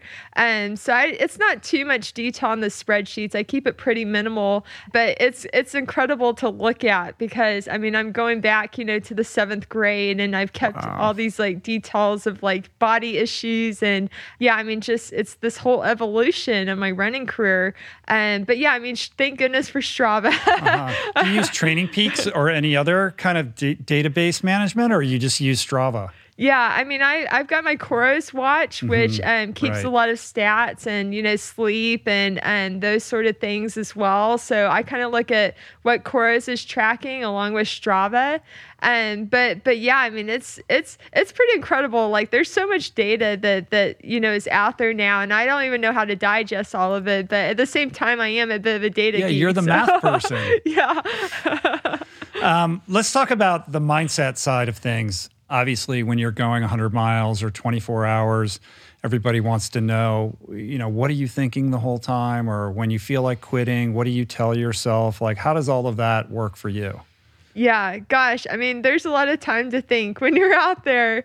Um, I'm somebody that, like I said, I train, you know, for 75% of effort for 100 miles. I for 24 hours i'm training for 65 to 70% effort which is like an easy run pace. So i'm really just channeling my training and like how i felt in my training and running at 75% mm hmm running at 65% and i really just focus on that and that feeling and that effort and um and obviously i'm somebody i'm somebody that like is able to tune out pain and to tune out the fatigue that i'm feeling but i'm also able to tune in to the things when i need to need to tune in you know keeping track of like how do my feet feel? Mm-hmm. and you know how's my gut feel? Like do i need to change anything with my energy and so I'm I'm somebody that kind of like I feel like I'm out there just kind of like meditating a bit, but I'm able to tune in when I need to tune in and um, you know make changes when I need to make changes. So are there any mantras or things that you tell yourself when it is getting really painful and you're in that pain cave, dark place? Yeah. Oh, definitely. I mean, I, I, I, one of the fun things uh, when I was running my hundred mile world record, and um, I mean, the sun is like baking on us. I felt like it was like uh, being like an ant with a magnifying glass on us and sitting in this bowl.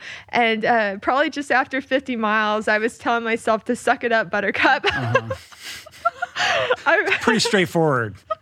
right? I, yeah, suck it up, Buttercup. I mean, that's one of my favorite. I'm kind of somebody that's like a tough love and mm-hmm. type of person, um, and uh, yeah, I mean, I I'm out there and there's certain things like I I have this mentality that I'm an animal out there and I'm chasing prey or I'm being chased by an animal. Which animal are you? Which animal? The honey badger? I, like what is it? What, oh, what specific animal are you? I saw I yeah, I saw the uh, your your interview with Harvey. I think he uh-huh. said he was channeling the honey badger. Um, I mean, I think I'm a lion. I yeah. think I'm a lion, especially with my hair. Uh-huh. Um, you always and, wear your hair down, don't you? Yeah, yeah, I do. I do, and I feel like I literally feel like I have a cape on my head when I run. Like it feels like I'm flying out there, and like my uh, my hair just like kind of stimulates me yeah. in such a way that I feel like free and liberated. Um, but I feel like I'm an animal out there, like chasing prey, and um, I mean that's like the mindset that I have. Even like racing Harvey here last weekend, um, I felt like I was being chased chased by an animal and I better like I better survive. Like, yeah. So Well, I have this theory. I mean, when I look at you and I'm experiencing you, you're clearly a very happy person, a very joyful person. And again, it's impossible to not compare you to Courtney's disposition, also a very happy, joyful person. And even like Harvey. Harvey's like a, you know, he's like overflowing with like gratitude. And I think it's curious that some of the most successful ultra runners in the world have this disposition. And I have to think that there's something to that. Like, what is the relationship? Like, if you're a really happy, joyful person, on some level, what you're doing is in pursuit of that joy, right? So when it yeah. gets really hard, like you have that, right? And that's very that that is in contrast to this idea that I think is out there that ultra running is hard and you got to be tough and it's sort of this alpha navy seal attitude of like tackling obstacles and all of that because it's it's a it's like a like you're holding it a little bit lighter right like oh this is fun and like let's yeah. remember that this is fun you yeah. know when it's really dark and i think there's a there's a real strength mm-hmm. there it would be interesting to like study all the elite ultra runners from that perspective of joy, happiness, gratitude, because I see it everywhere I look. Yeah. I, I think I got it from my parents. Um, I've seen my parents have their own health issues and struggles that they go through. Um, I think about my mom. She had like shoulder surgery and she had to go through PT for many months. Mm. And I've never seen my mom like, I mean, my mom is like this, you know, Betty Crocker type that, you know, like cooks and, you know, she's, she's at home and she's like, you know, she goes hardcore. She goes hardcore with her PT and she's so positive. And uh, she, you know, she was motivated. She's positive. And um, I think I got that from my parents. I mean, growing up playing sports, and my parents were just such positive people, like just super motivating and like believed in me. Mm-hmm. And um, I think like I got it from my parents. Yeah. Like, yeah. And you guys lost your home, right? Growing up? Yeah. To a tornado? We did. We did. Um, yeah, that happened my junior year of high school. Um, and it actually happened a couple days after prom. And so um, I'd had my prom dress uh, hanging on my bathroom door. And um, and then the, the tornado happened on a Monday. And I remember I'd gone to lunch with my friends that day. And it was this perfect sunny day. And um, and then yeah, the tornado came, and my dad. Uh, so my mom was down in Norman taking care of my grandpa at the time, and so my dad, I'd like gotten out of the shower, and my dad was like, "Hey, there's a tornado coming," and you know we get tornadoes all the time right. in Oklahoma. You don't think really anything of it. You're just like, okay, you know, I got to go take shelter. There's a tornado coming, um, so I just grabbed my book bag and went with my dad, and we drove down to Norman to be with my dad, my mom, and my grandpa and I'm watching the TV and like here's this tornado coming through Oklahoma City and you know telling us the streets that it's going through and um I mean we're like oh my gosh that's where we live um, and so, yeah, it just ripped like right through where my high school was, the neighborhood to the south. It lived, it ripped like right where we lived, which is right across the street from the high school. Mm. But yeah, it was pretty traumatizing at the time. And yeah, I so mean, your whole house was gone. Yeah. So um so we actually so what had happened was we we uh we lived down in Duncan, Oklahoma and we had just moved up to the city like a couple months before cuz my dad had retired and uh we were trying to decide like where to live in South Oklahoma City. And so we were either going to live like across the street from the high school or we were going to live in another neighborhood both places got hit by the tornado. And so um so we ended up uh, we had an apartment at the time because my parents were trying to sell their house. And so the tornado hit the apartment where we were staying at. Mm, okay. and um and so i mean it just there were like four people where we lived in that vicinity that died um, and so I mean I'm, I feel so blessed that my dad had loaded me up in the car to go down to Norman. And you know when we got when we were able to get back up there, and you know I mean it's just concrete slabs Yeah. up there. And so um it was really shocking. I mean, at the time you're thinking, oh my gosh, like, you know, I can't believe this happened. Um, but at the same time, like I felt so grateful for my life and, you know, what my what my dad had done, you know, to to load us up.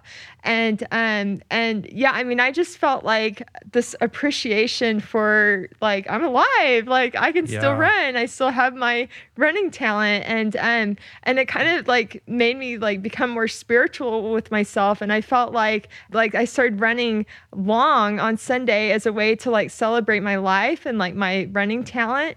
And um yeah and that really like kind of it kind of put me back in touch with my myself and like being a, appreciative of my life Mhm, so that gratitude thing. Yeah, Yeah. yeah. And now you're back there. yeah Like you've been you've kind of been nomadic, right? You lived in you were in Colorado, you were in Tucson. Now you're back in Oklahoma Back in City Oklahoma. On the, Love it. On the uh, on the tornado watch. Has there been any since you've been back? It's pretty recent, right? You- Yeah. You, moved back there pretty recently. Yeah, so we just moved back here a couple months ago, Uh-huh. and uh, we have a storm shelter Uh-huh. in our house. so, in fact, I've, I've joked. I've thought This about is like, new for Conor, right? Like not not used to like tornadoes. Yeah. Uh, yeah. I mean, I, I've, yeah. It's I haven't even gotten down in there yet to see what the storm shelter's like, but uh, we have one in our garage. So, um, so yeah, you got to get underground if a tornado is coming because it's yeah, just completely flattens your house. Um, but yeah, I mean, I'm I'm from Oklahoma. I'm a native Oklahoman. My parents live there. My two sisters live there, and and I just I feel like I'm reconnecting like with my roots Yeah. as a runner and you know where I'm from. So. Yeah, yeah. But it's pretty flat there, right? Like you're not getting a lot of hill work for Western states. Yeah, so uh, so the way that I was able to train um, to win the Comrades Marathon was I went down to Mount Scott, which is like our only like mountain in Oklahoma. like 1500 feet high or something. yeah, I think it goes up to like 2,000 feet or Uh-huh. something like that. It's like three, just under three miles to go up to about 2,000 feet.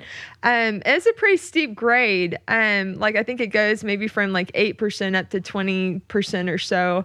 But yeah, that's basically how I trained to win the Comrades uphill course Uh-huh. was um, driving down to Mount Scott and doing repeats up and down the mountain. Um, and then I would do short repeats at the bottom as well. Um, and so that was how I trained. That was how I hill trained for comrades. And there's also trails down there uh, to to get on. I really like the trails. So And now is that what you're doing for Western states or what's the what's the prep like? Like this is the big goal. yeah, It's coming up. When is it? In July? Yeah. Uh, the end of June. End of June. Okay. Yeah. So where are we at and what are you focused on? Like this is this is the thing, right? Like Yeah. you've got all these world records, but like it's all about Western states. Yeah, now I'm trying to bring it to the trails. So, um, super fun. Um, I mean, I we're, I'm going to do the Western States training camp uh, Uh-huh. coming up here in a couple weeks, uh, which is something I haven't done before. And I mean, I've run I ran Western States last year, and so I've kind of got like the mental picture of what it's like, and um, you know, d- the different. Uh, there's it's. It, you know, you kind of have to think of it in segments because there's so many different parts and and kind of how you break it down. And I feel like since I've run the whole course, I can like mentally process that better and how to prepare for it. And but yeah, I'm planning to go out to the the training camp and get on the course more and just kind of get dialed in with that flow and that that connection of my body with the course. Um, but yeah, I mean, I I you know you kind of just try and put it all together on race day and um, you know hope that you you've like you know dialed in all the different components. Yeah, so. yeah, yeah.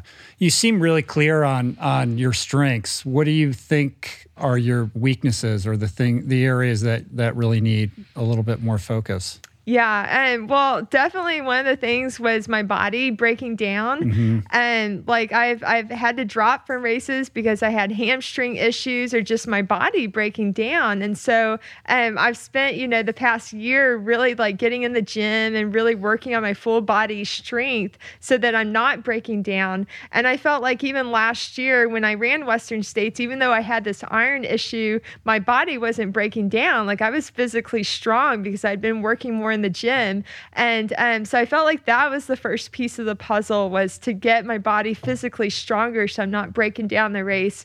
And then the whole iron issue was the other thing that I needed to work on. I'm I'm I'm somebody that has the opposite problem than most people. Like I have to, I I you know I'm having to give my blood away rather than trying to build it up. So um so yeah, I mean I've really worked on that, just trying to get my uh my biomarkers more balanced again. So Yeah, but I feel like you're on top of that, right? It's like, Yeah. okay, that was a weakness. I've dealt with that. Yeah. What's the next weakness that I need to look at? yeah. Yeah. You're like, I- I'm good. I'm strong. I'm like ready to go. I feel pretty Yeah. good. Yeah. I mean, right now, like, because I've been so focused on road stuff and track running, like, I'm trying to get, I'm trying to translate it to the trails right now and kind of Mm-hmm. get my, uh, my flow dialed in to be on trails. And I mean, I, I feel great when I've, the, the past couple of weeks that I've gotten on trails, I'm like, man, I feel great. Like, I feel like, I feel like, dang, I'm like flying like uphill and downhill. And I feel like, I feel so much more uh, comfortable with my technical skills than I did, um, you know, a year, a couple years ago. Um, and yeah, obviously, like, you know, for me to take on like a course like UTMB is going to be like, you know, a whole other element. Right. But I feel like I'm somebody that can adapt. You know, I can get stronger. I can, you know, improve. And I mean, it's kind of like learning how to ride a bike. And you know, any any athlete you know is that's trying to learn how to do something new. Like if you do it, you know, over and over and over again, eventually you're going to get it right. And um, I'm I'm optimistic. You know, I'm optimistic that if I keep practicing and I keep working at it, like I'm finally going to get things right. So. and how do you like to work with pacers? Do you want somebody with you as much as possible or you want a bump and run, just give me the nutrition and I'm fine? or like how do you think about that piece? Yeah, um, I'm not really. I don't think I want a pacer. Um, I actually, uh, like a year and a half ago, it was interesting. I ended up running a road 100k and had a pacer, and that was kind of my first time to have a pacer. And I feel like I'm somebody that likes to get into my own head. That I don't like to be distracted. I don't like to have a whole lot of people or like outside like influence. I really need to be in my own headspace when I race. And I mean that's kind of the that's kind of what I'm good at, like getting in my own head when I race and really like elevating myself. And so I'm I, I'm actually not going to have pacers. Like I feel I feel pretty confident enough in my own self that I can get in my own headspace and like you know uh, to elevate myself like later in the race. So Yeah, yeah. Talk a little bit about the longer term goals. I mean, Western States is a short term goal. Like, what what's on the what's further down the horizon in terms of things that you'd like to be able to accomplish?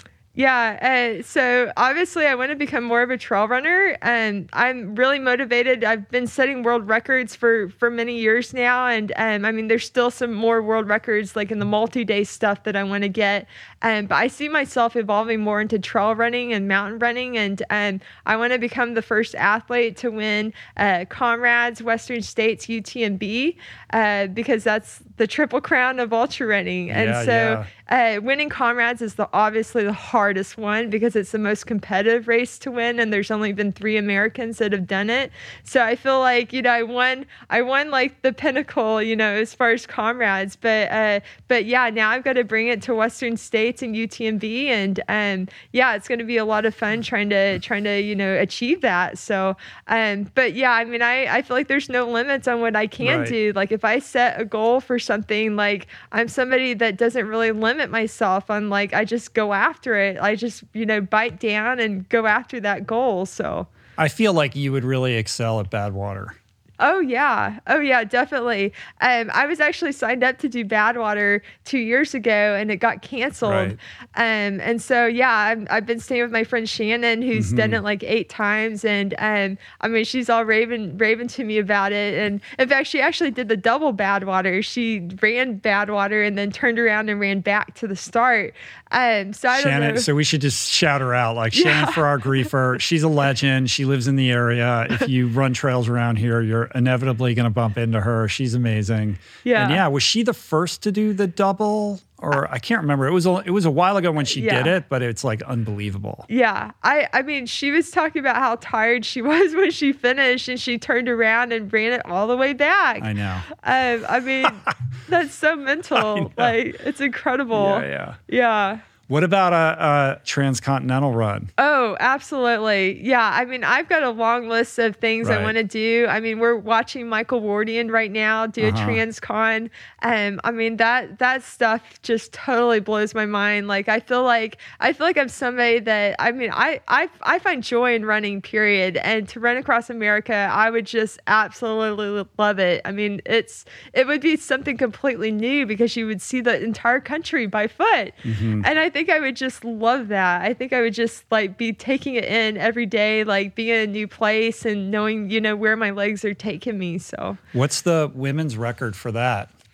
You know? um, yeah, I don't really know what that is. I think I, I think Pete Kostelnik holds a men's record, and um, I've run a little bit further than him for 24 hours. So I think I would be trying to go for his record. So That would be unbelievable if Yeah. you broke the world record for men and women doing that. yeah, yeah, oh, totally, Yeah. yeah, Yeah. And then there's all these FKTs, right? Like you could, I mean, there's no limit. It's Yeah. just a question of like where you want to place your attention. And I think you Yeah. even mentioned the um, the 3100 yeah. uh, in Queens, Yes. which is a wild one. that I mean that is just so that blows my mind. I I, I mean 3100 miles like around like I think it's like a half mile Yeah. block. Um, I mean, how do you stay motivated? How do you find joy, you know, when it's boring? Um, and I, I think I'm somebody that like I mean I like to use the energy around me when I'm in races and um, you kind of have to you have to break it down. Like how do you eat an elephant? You eat an elephant one bite at a time. And so um, I've learned like when I run races like I need to I need to you know track the mileage and I need to break down the how, how am I going to eat the elephant? Yeah. um, and so I'm, I mean that's something I think about in races, like you know whether I'm going 100 miles, 24 hours, 3,100 miles. Like how do you break down eating the elephant? So Well, you're no stranger to running around in circles. So you just you're running around in a circle. The interesting thing with that one is the course closes at night. So you go to bed and it becomes like a job for the summer. You just wake up and between eight and five or whatever, eight and eight or whatever the hours are, you just go around that loop and try to get as many miles as you can. There's a Yeah. documentary about it that my friend Sanjay Rawal Oh, made. I don't know if you've seen it. Yeah. Um, and it's so interesting. The people that excel in that race are are not the people like they don't look like runners. They're like average people with you know all different kinds of jobs. Um, and it's and it really shows you like oh this is a, this is about mental fortitude. This is about like something more than athletic capacity. This is about like a connection to something beyond. Like those are the people that seem to you know excel. yeah, yeah, and I I feel that I feel feel a spiritual connection when I go for world records. I feel like I'm tapping into something really special inside of me, and I reach a point where I like transcend and like it's almost like my head starts to float off of my body. And I think when um when you do something like that, you really have to tap into that spiritual energy inside of you to to keep going and to to complete it because it's just something that just like you know it's just like beyond like Right. what you think is possible Tell me more about that. yeah i i feel like i've always had this ability uh, to tap into this this extra energy inside of me Um, and I like I remember when I set my 50 mile world best back in 2015. I think I had like um maybe it's like 12 miles to go and I I I joke that it was like the the hand of God came over me and I literally felt like my head started to float on my body and I'm just like a machine those last 12 miles. And it was kind of one of those points where I was either going to get the record or not get the record. And I felt like I just found some sort of like spiritual connection where my body just became a machine and it was kind of like my head was mm. floating. And I felt that like many more times when I've gone for world records. I feel like even um, I think about when I did my 12 hour world record, I started to feel that. I feel like I, I kind of just went into this like machine mode and and yeah i mean it was like it's it's incredible. I just i feel it. I feel this energy that i can tap into when i go for these amazing things so. Like this advanced flow state where you yeah. become this channel for something else. Yeah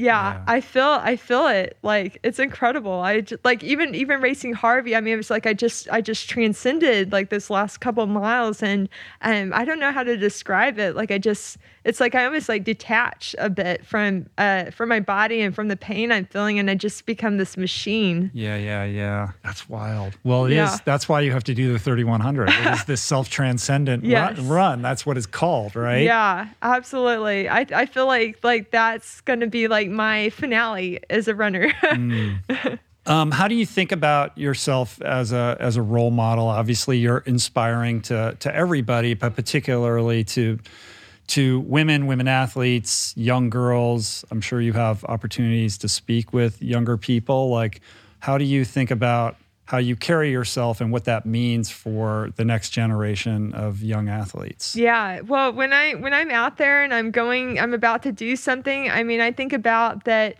not only the people that inspire me to to do a race I, I, feel like every race that i do i have somebody that is inspiring me and that i think about like especially later in the race. But i also know that people are watching me and that i'm bringing inspiration to other people.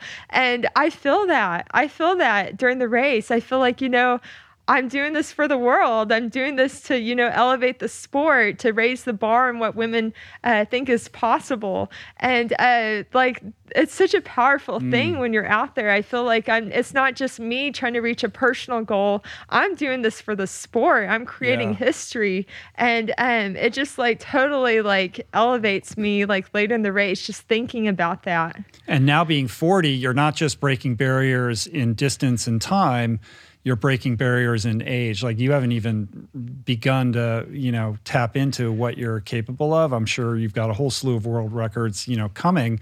Um, but it it's really cool because it creates this conversation around what we're capable of and what our limits are as we age. And as you redefine it, you're in equal parts inspiring young people as you are to like the older people who are who are trying to, you know, rethink what they're capable of as we get older. Yeah, awesome. absolutely. And I mean, I I think about when I reached my mid 30s, I thought I was on some sort of like downhill slope right. or something. And I mean, probably a lot of like marathoners and um, you know, ultra athletes think that. They think that oh, you know, it's all downhill from here.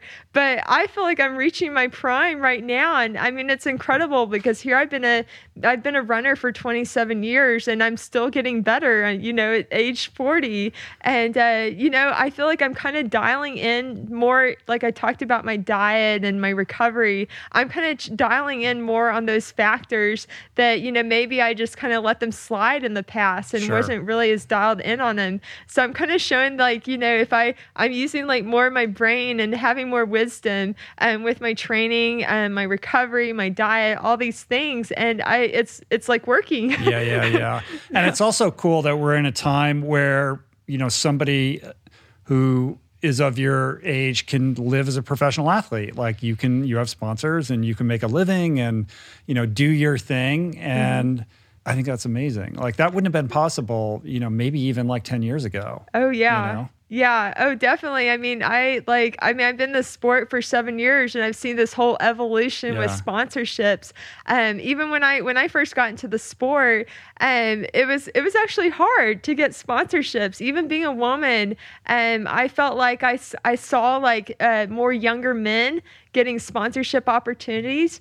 And I, I like, here I was, I had done a lot in like just my first year as an ultra runner. And I felt like uh, that there was kind of more this focus on men. And it's kind of shifted now that there's so many amazing women doing Yeah. things and, and sponsors have realized like, oh, you know, like we, we, we've got these amazing women that, you know, we can back. And I feel like there's kind of been this shift of supporting more women and more women, more athletes of, you know, all different ages as well. I mean, I'm, you know, just turned 40 and I'm professional athlete. And I mean, I had a profession before I was a professional athlete that, um, you know, I thought I would be working in research for the rest of my life. I couldn't have imagined that I'm a professional athlete at age 40. Like, I, this is just wild. Right. So. Like, weren't you working in a lab in like Ann Arbor, like studying bone density or something? Yeah, yeah. I uh, I worked at the University of Oklahoma Health Science Center, Uh-huh. um, but I also worked at Michigan for a period back in 2016.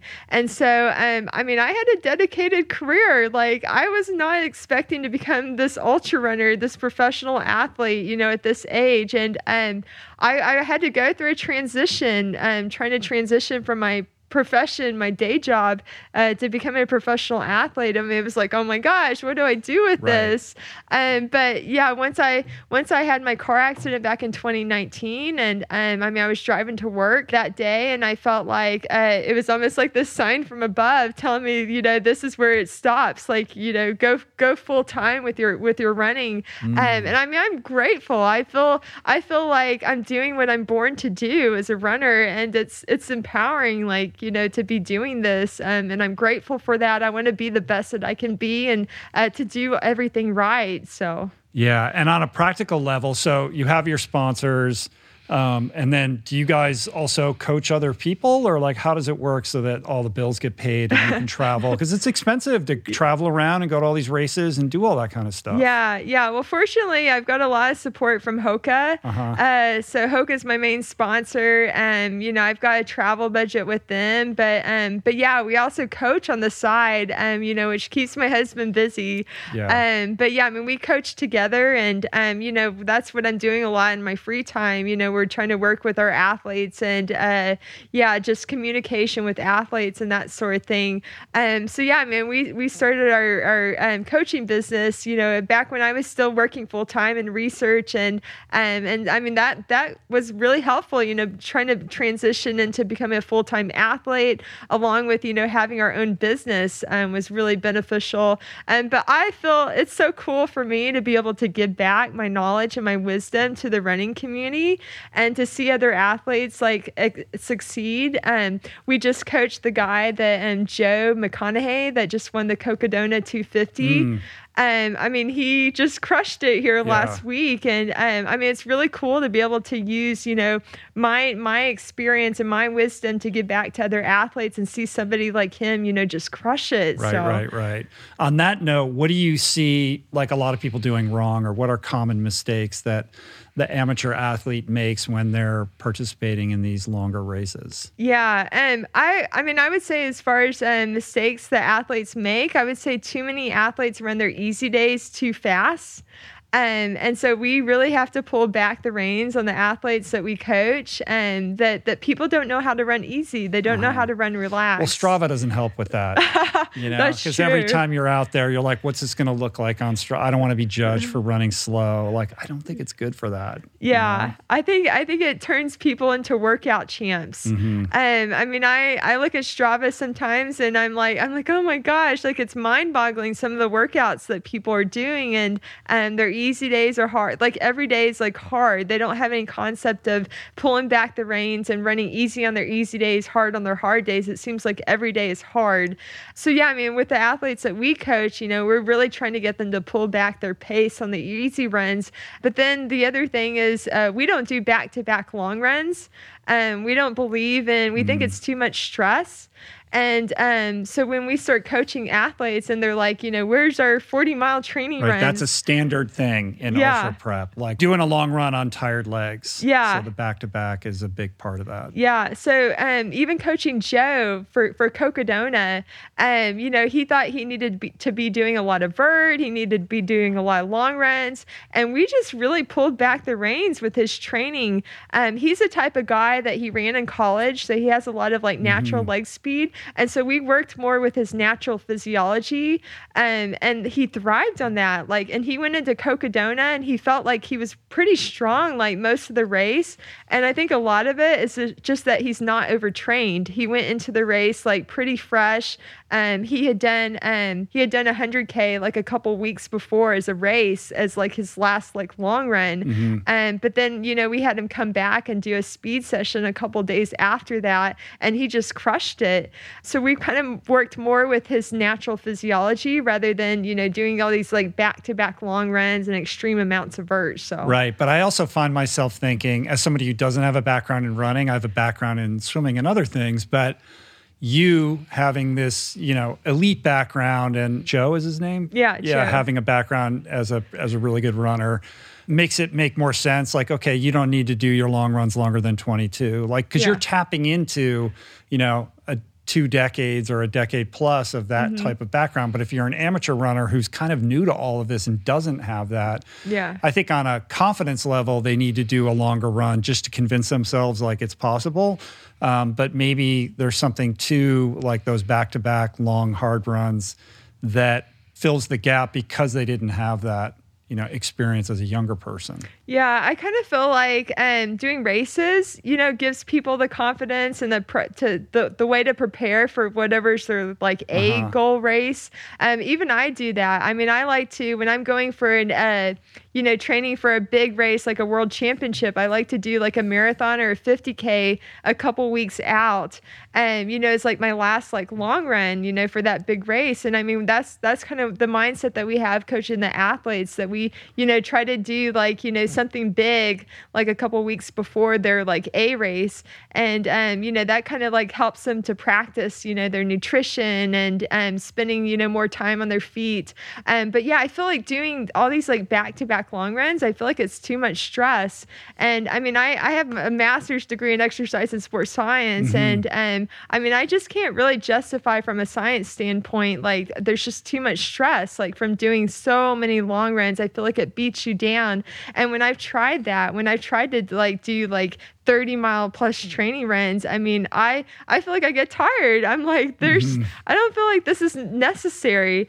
Um, and so yeah when i like pulled back the reins like i feel like you know if you pull back the reins and you know you have a yeah finding that that perfect formula to have like a race like a couple weeks out that that kind of gets you dialed in and then just you know taper and recover for the race a big race. Yeah, that's that's really interesting.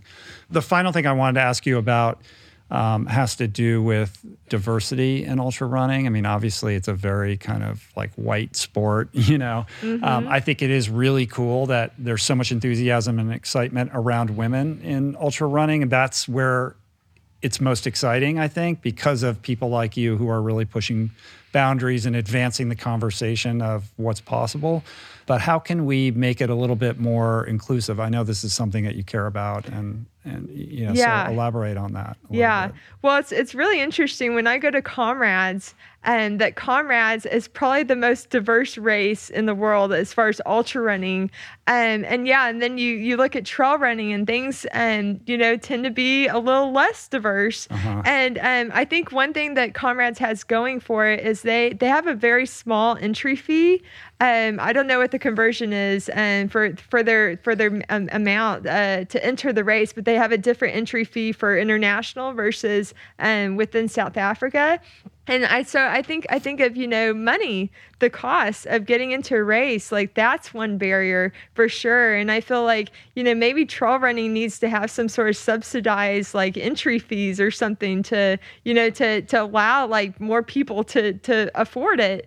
But yeah, I think that um, Comrades is kind of like brings in like a global like um I don't know. It just seems like they have like this like uh like it's kind of like the world coming together type of thing. Yeah. Um, But also, there's such a steep tradition yeah, uh, there around it. Like everybody there knows about it, and everybody like it was the whole community just kind of does it, whether they're Yeah. trained to do it or not. yeah, yeah. And I, I feel like like tr- I don't know. Maybe maybe you know there needs to be more collaboration between like what all, what Comrades is doing right and trying to bring that more mm. to trail running. Um, but yeah, just try to you know think about what what are the barriers to allowing you know more diverse, you know, community. And you know, I I follow like the Black Trail Runners. Um, I think they're based in the UK, and um, you know, just trying to create a community to get more uh, diversity into the sport. And um, there's also like the Native American Trail Runners. Um, I think I, I mm-hmm. actually donated towards yeah, their cause. money to that. Your prize yeah. money towards that. Right? Yeah, yeah, yeah. And I I feel like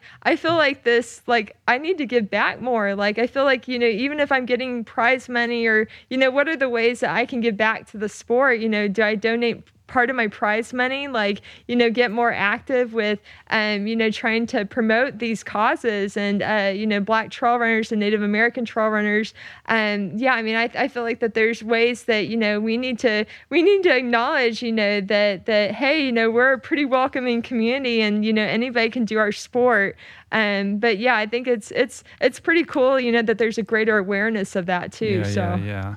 Um, all right. Well, before I let you go, I think it would be good to kind of round this out with just some parting words for somebody who's been listening to this or watching it and is feeling inspired and thinking, maybe I can do one of those. like, that's cool. Like, how does somebody begin this process of tackling a big challenge or how do you inspire or motivate somebody to get off the couch and and start thinking about raising their their their ceiling on what they're capable of. Yeah. Well i i mean i think back to when i was a marathoner and i mean even when i did the half marathon i remember when i did the half marathon thinking it felt like a marathon. Um, and it seems like every time i've gone up in distance i'm like you know i spent many years doing marathons and then i kind of wondered what what's next like what's next? What can i do next? And um yeah i mean i going into ultra running it was kind of like deep diving into you know a whole other sport. And um you know fortunately i, I did it. Fortunately i had uh-huh. the courage to do it. Um but now you know being able to give back to the sport as a coach and that's what I recommend to athletes. I mean, I'm willing to help athletes, you know, to make that deep dive and, you know, and help them have the guidance and the confidence to do it. But, but yeah, I mean, it's obviously, it's, I feel like there's kind of this step up. And, you know, sometimes there's even ultra runners who have stepped down in distance. Um, mm-hmm. I think about like Jim Walmsley stepped down into the marathon, which yeah. was really cool. Yeah, yeah. And so, yeah, I mean, I, I feel like it takes, it takes courage to do that. But obviously, you know, being a coach, um, I want to give back and you know uh, help athletes you know to make that jump you know whether to step up or step down in distance so.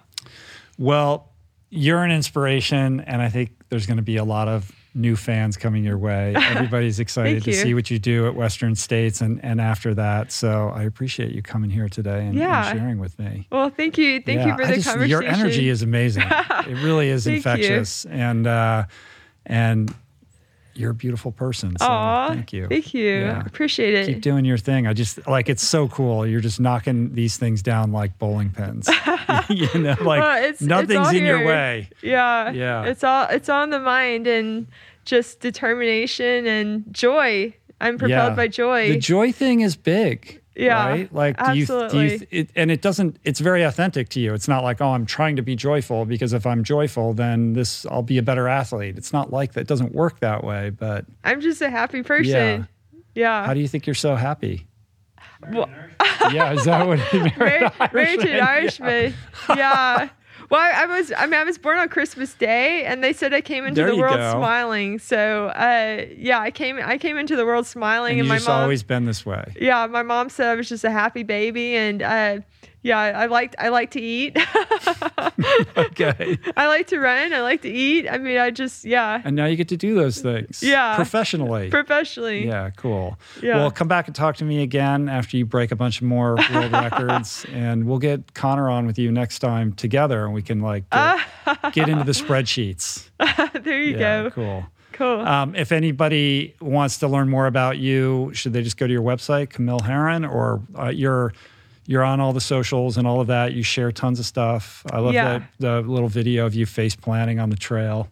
Oh, that's like pinned oh on my your gosh. Twitter. Oh my gosh. That was like, it was a drone. I had no idea there was a drone that captured mm. me like face planting on the trail. And yeah. I got back up and was like bloody and everything and just kept going to the finish. So, right. So if you want to yeah. see that, go to Camille's Twitter. Yeah. And your website and anywhere else? Uh, yeah, I mean, I'm on Instagram at Run Camille, and um, I mean, I get messages all the time. I'm I'm pretty I'm pretty interactive on like all the social media platforms. I, I really like interacting, uh, commenting, and um, you know, I meet people at races. I meet people at races, and they're like, "Oh yeah, I follow you," and I mean, it's just it's really cool. like when. I when I meet people in person, and I'm like, "Yeah, we like you know exchange messages and things." So So Yeah. shoot her a DM and she might answer you, Yeah. you know, and say hi at the next race. All right. Thanks so much. Yeah, Appreciate thank you, Rich. All right. Cool. Peace, Lance. That's it for today. Thank you for listening. I truly hope you enjoyed the conversation. To learn more about today's guest, including links and resources related to everything discussed today, visit the episode page at richroll.com, where you can find the entire podcast archive, as well as podcast merch, my books, Finding Ultra, Voicing Change and the Plant Power Way, as well as the Plant Power Meal Planner at meals.richroll.com.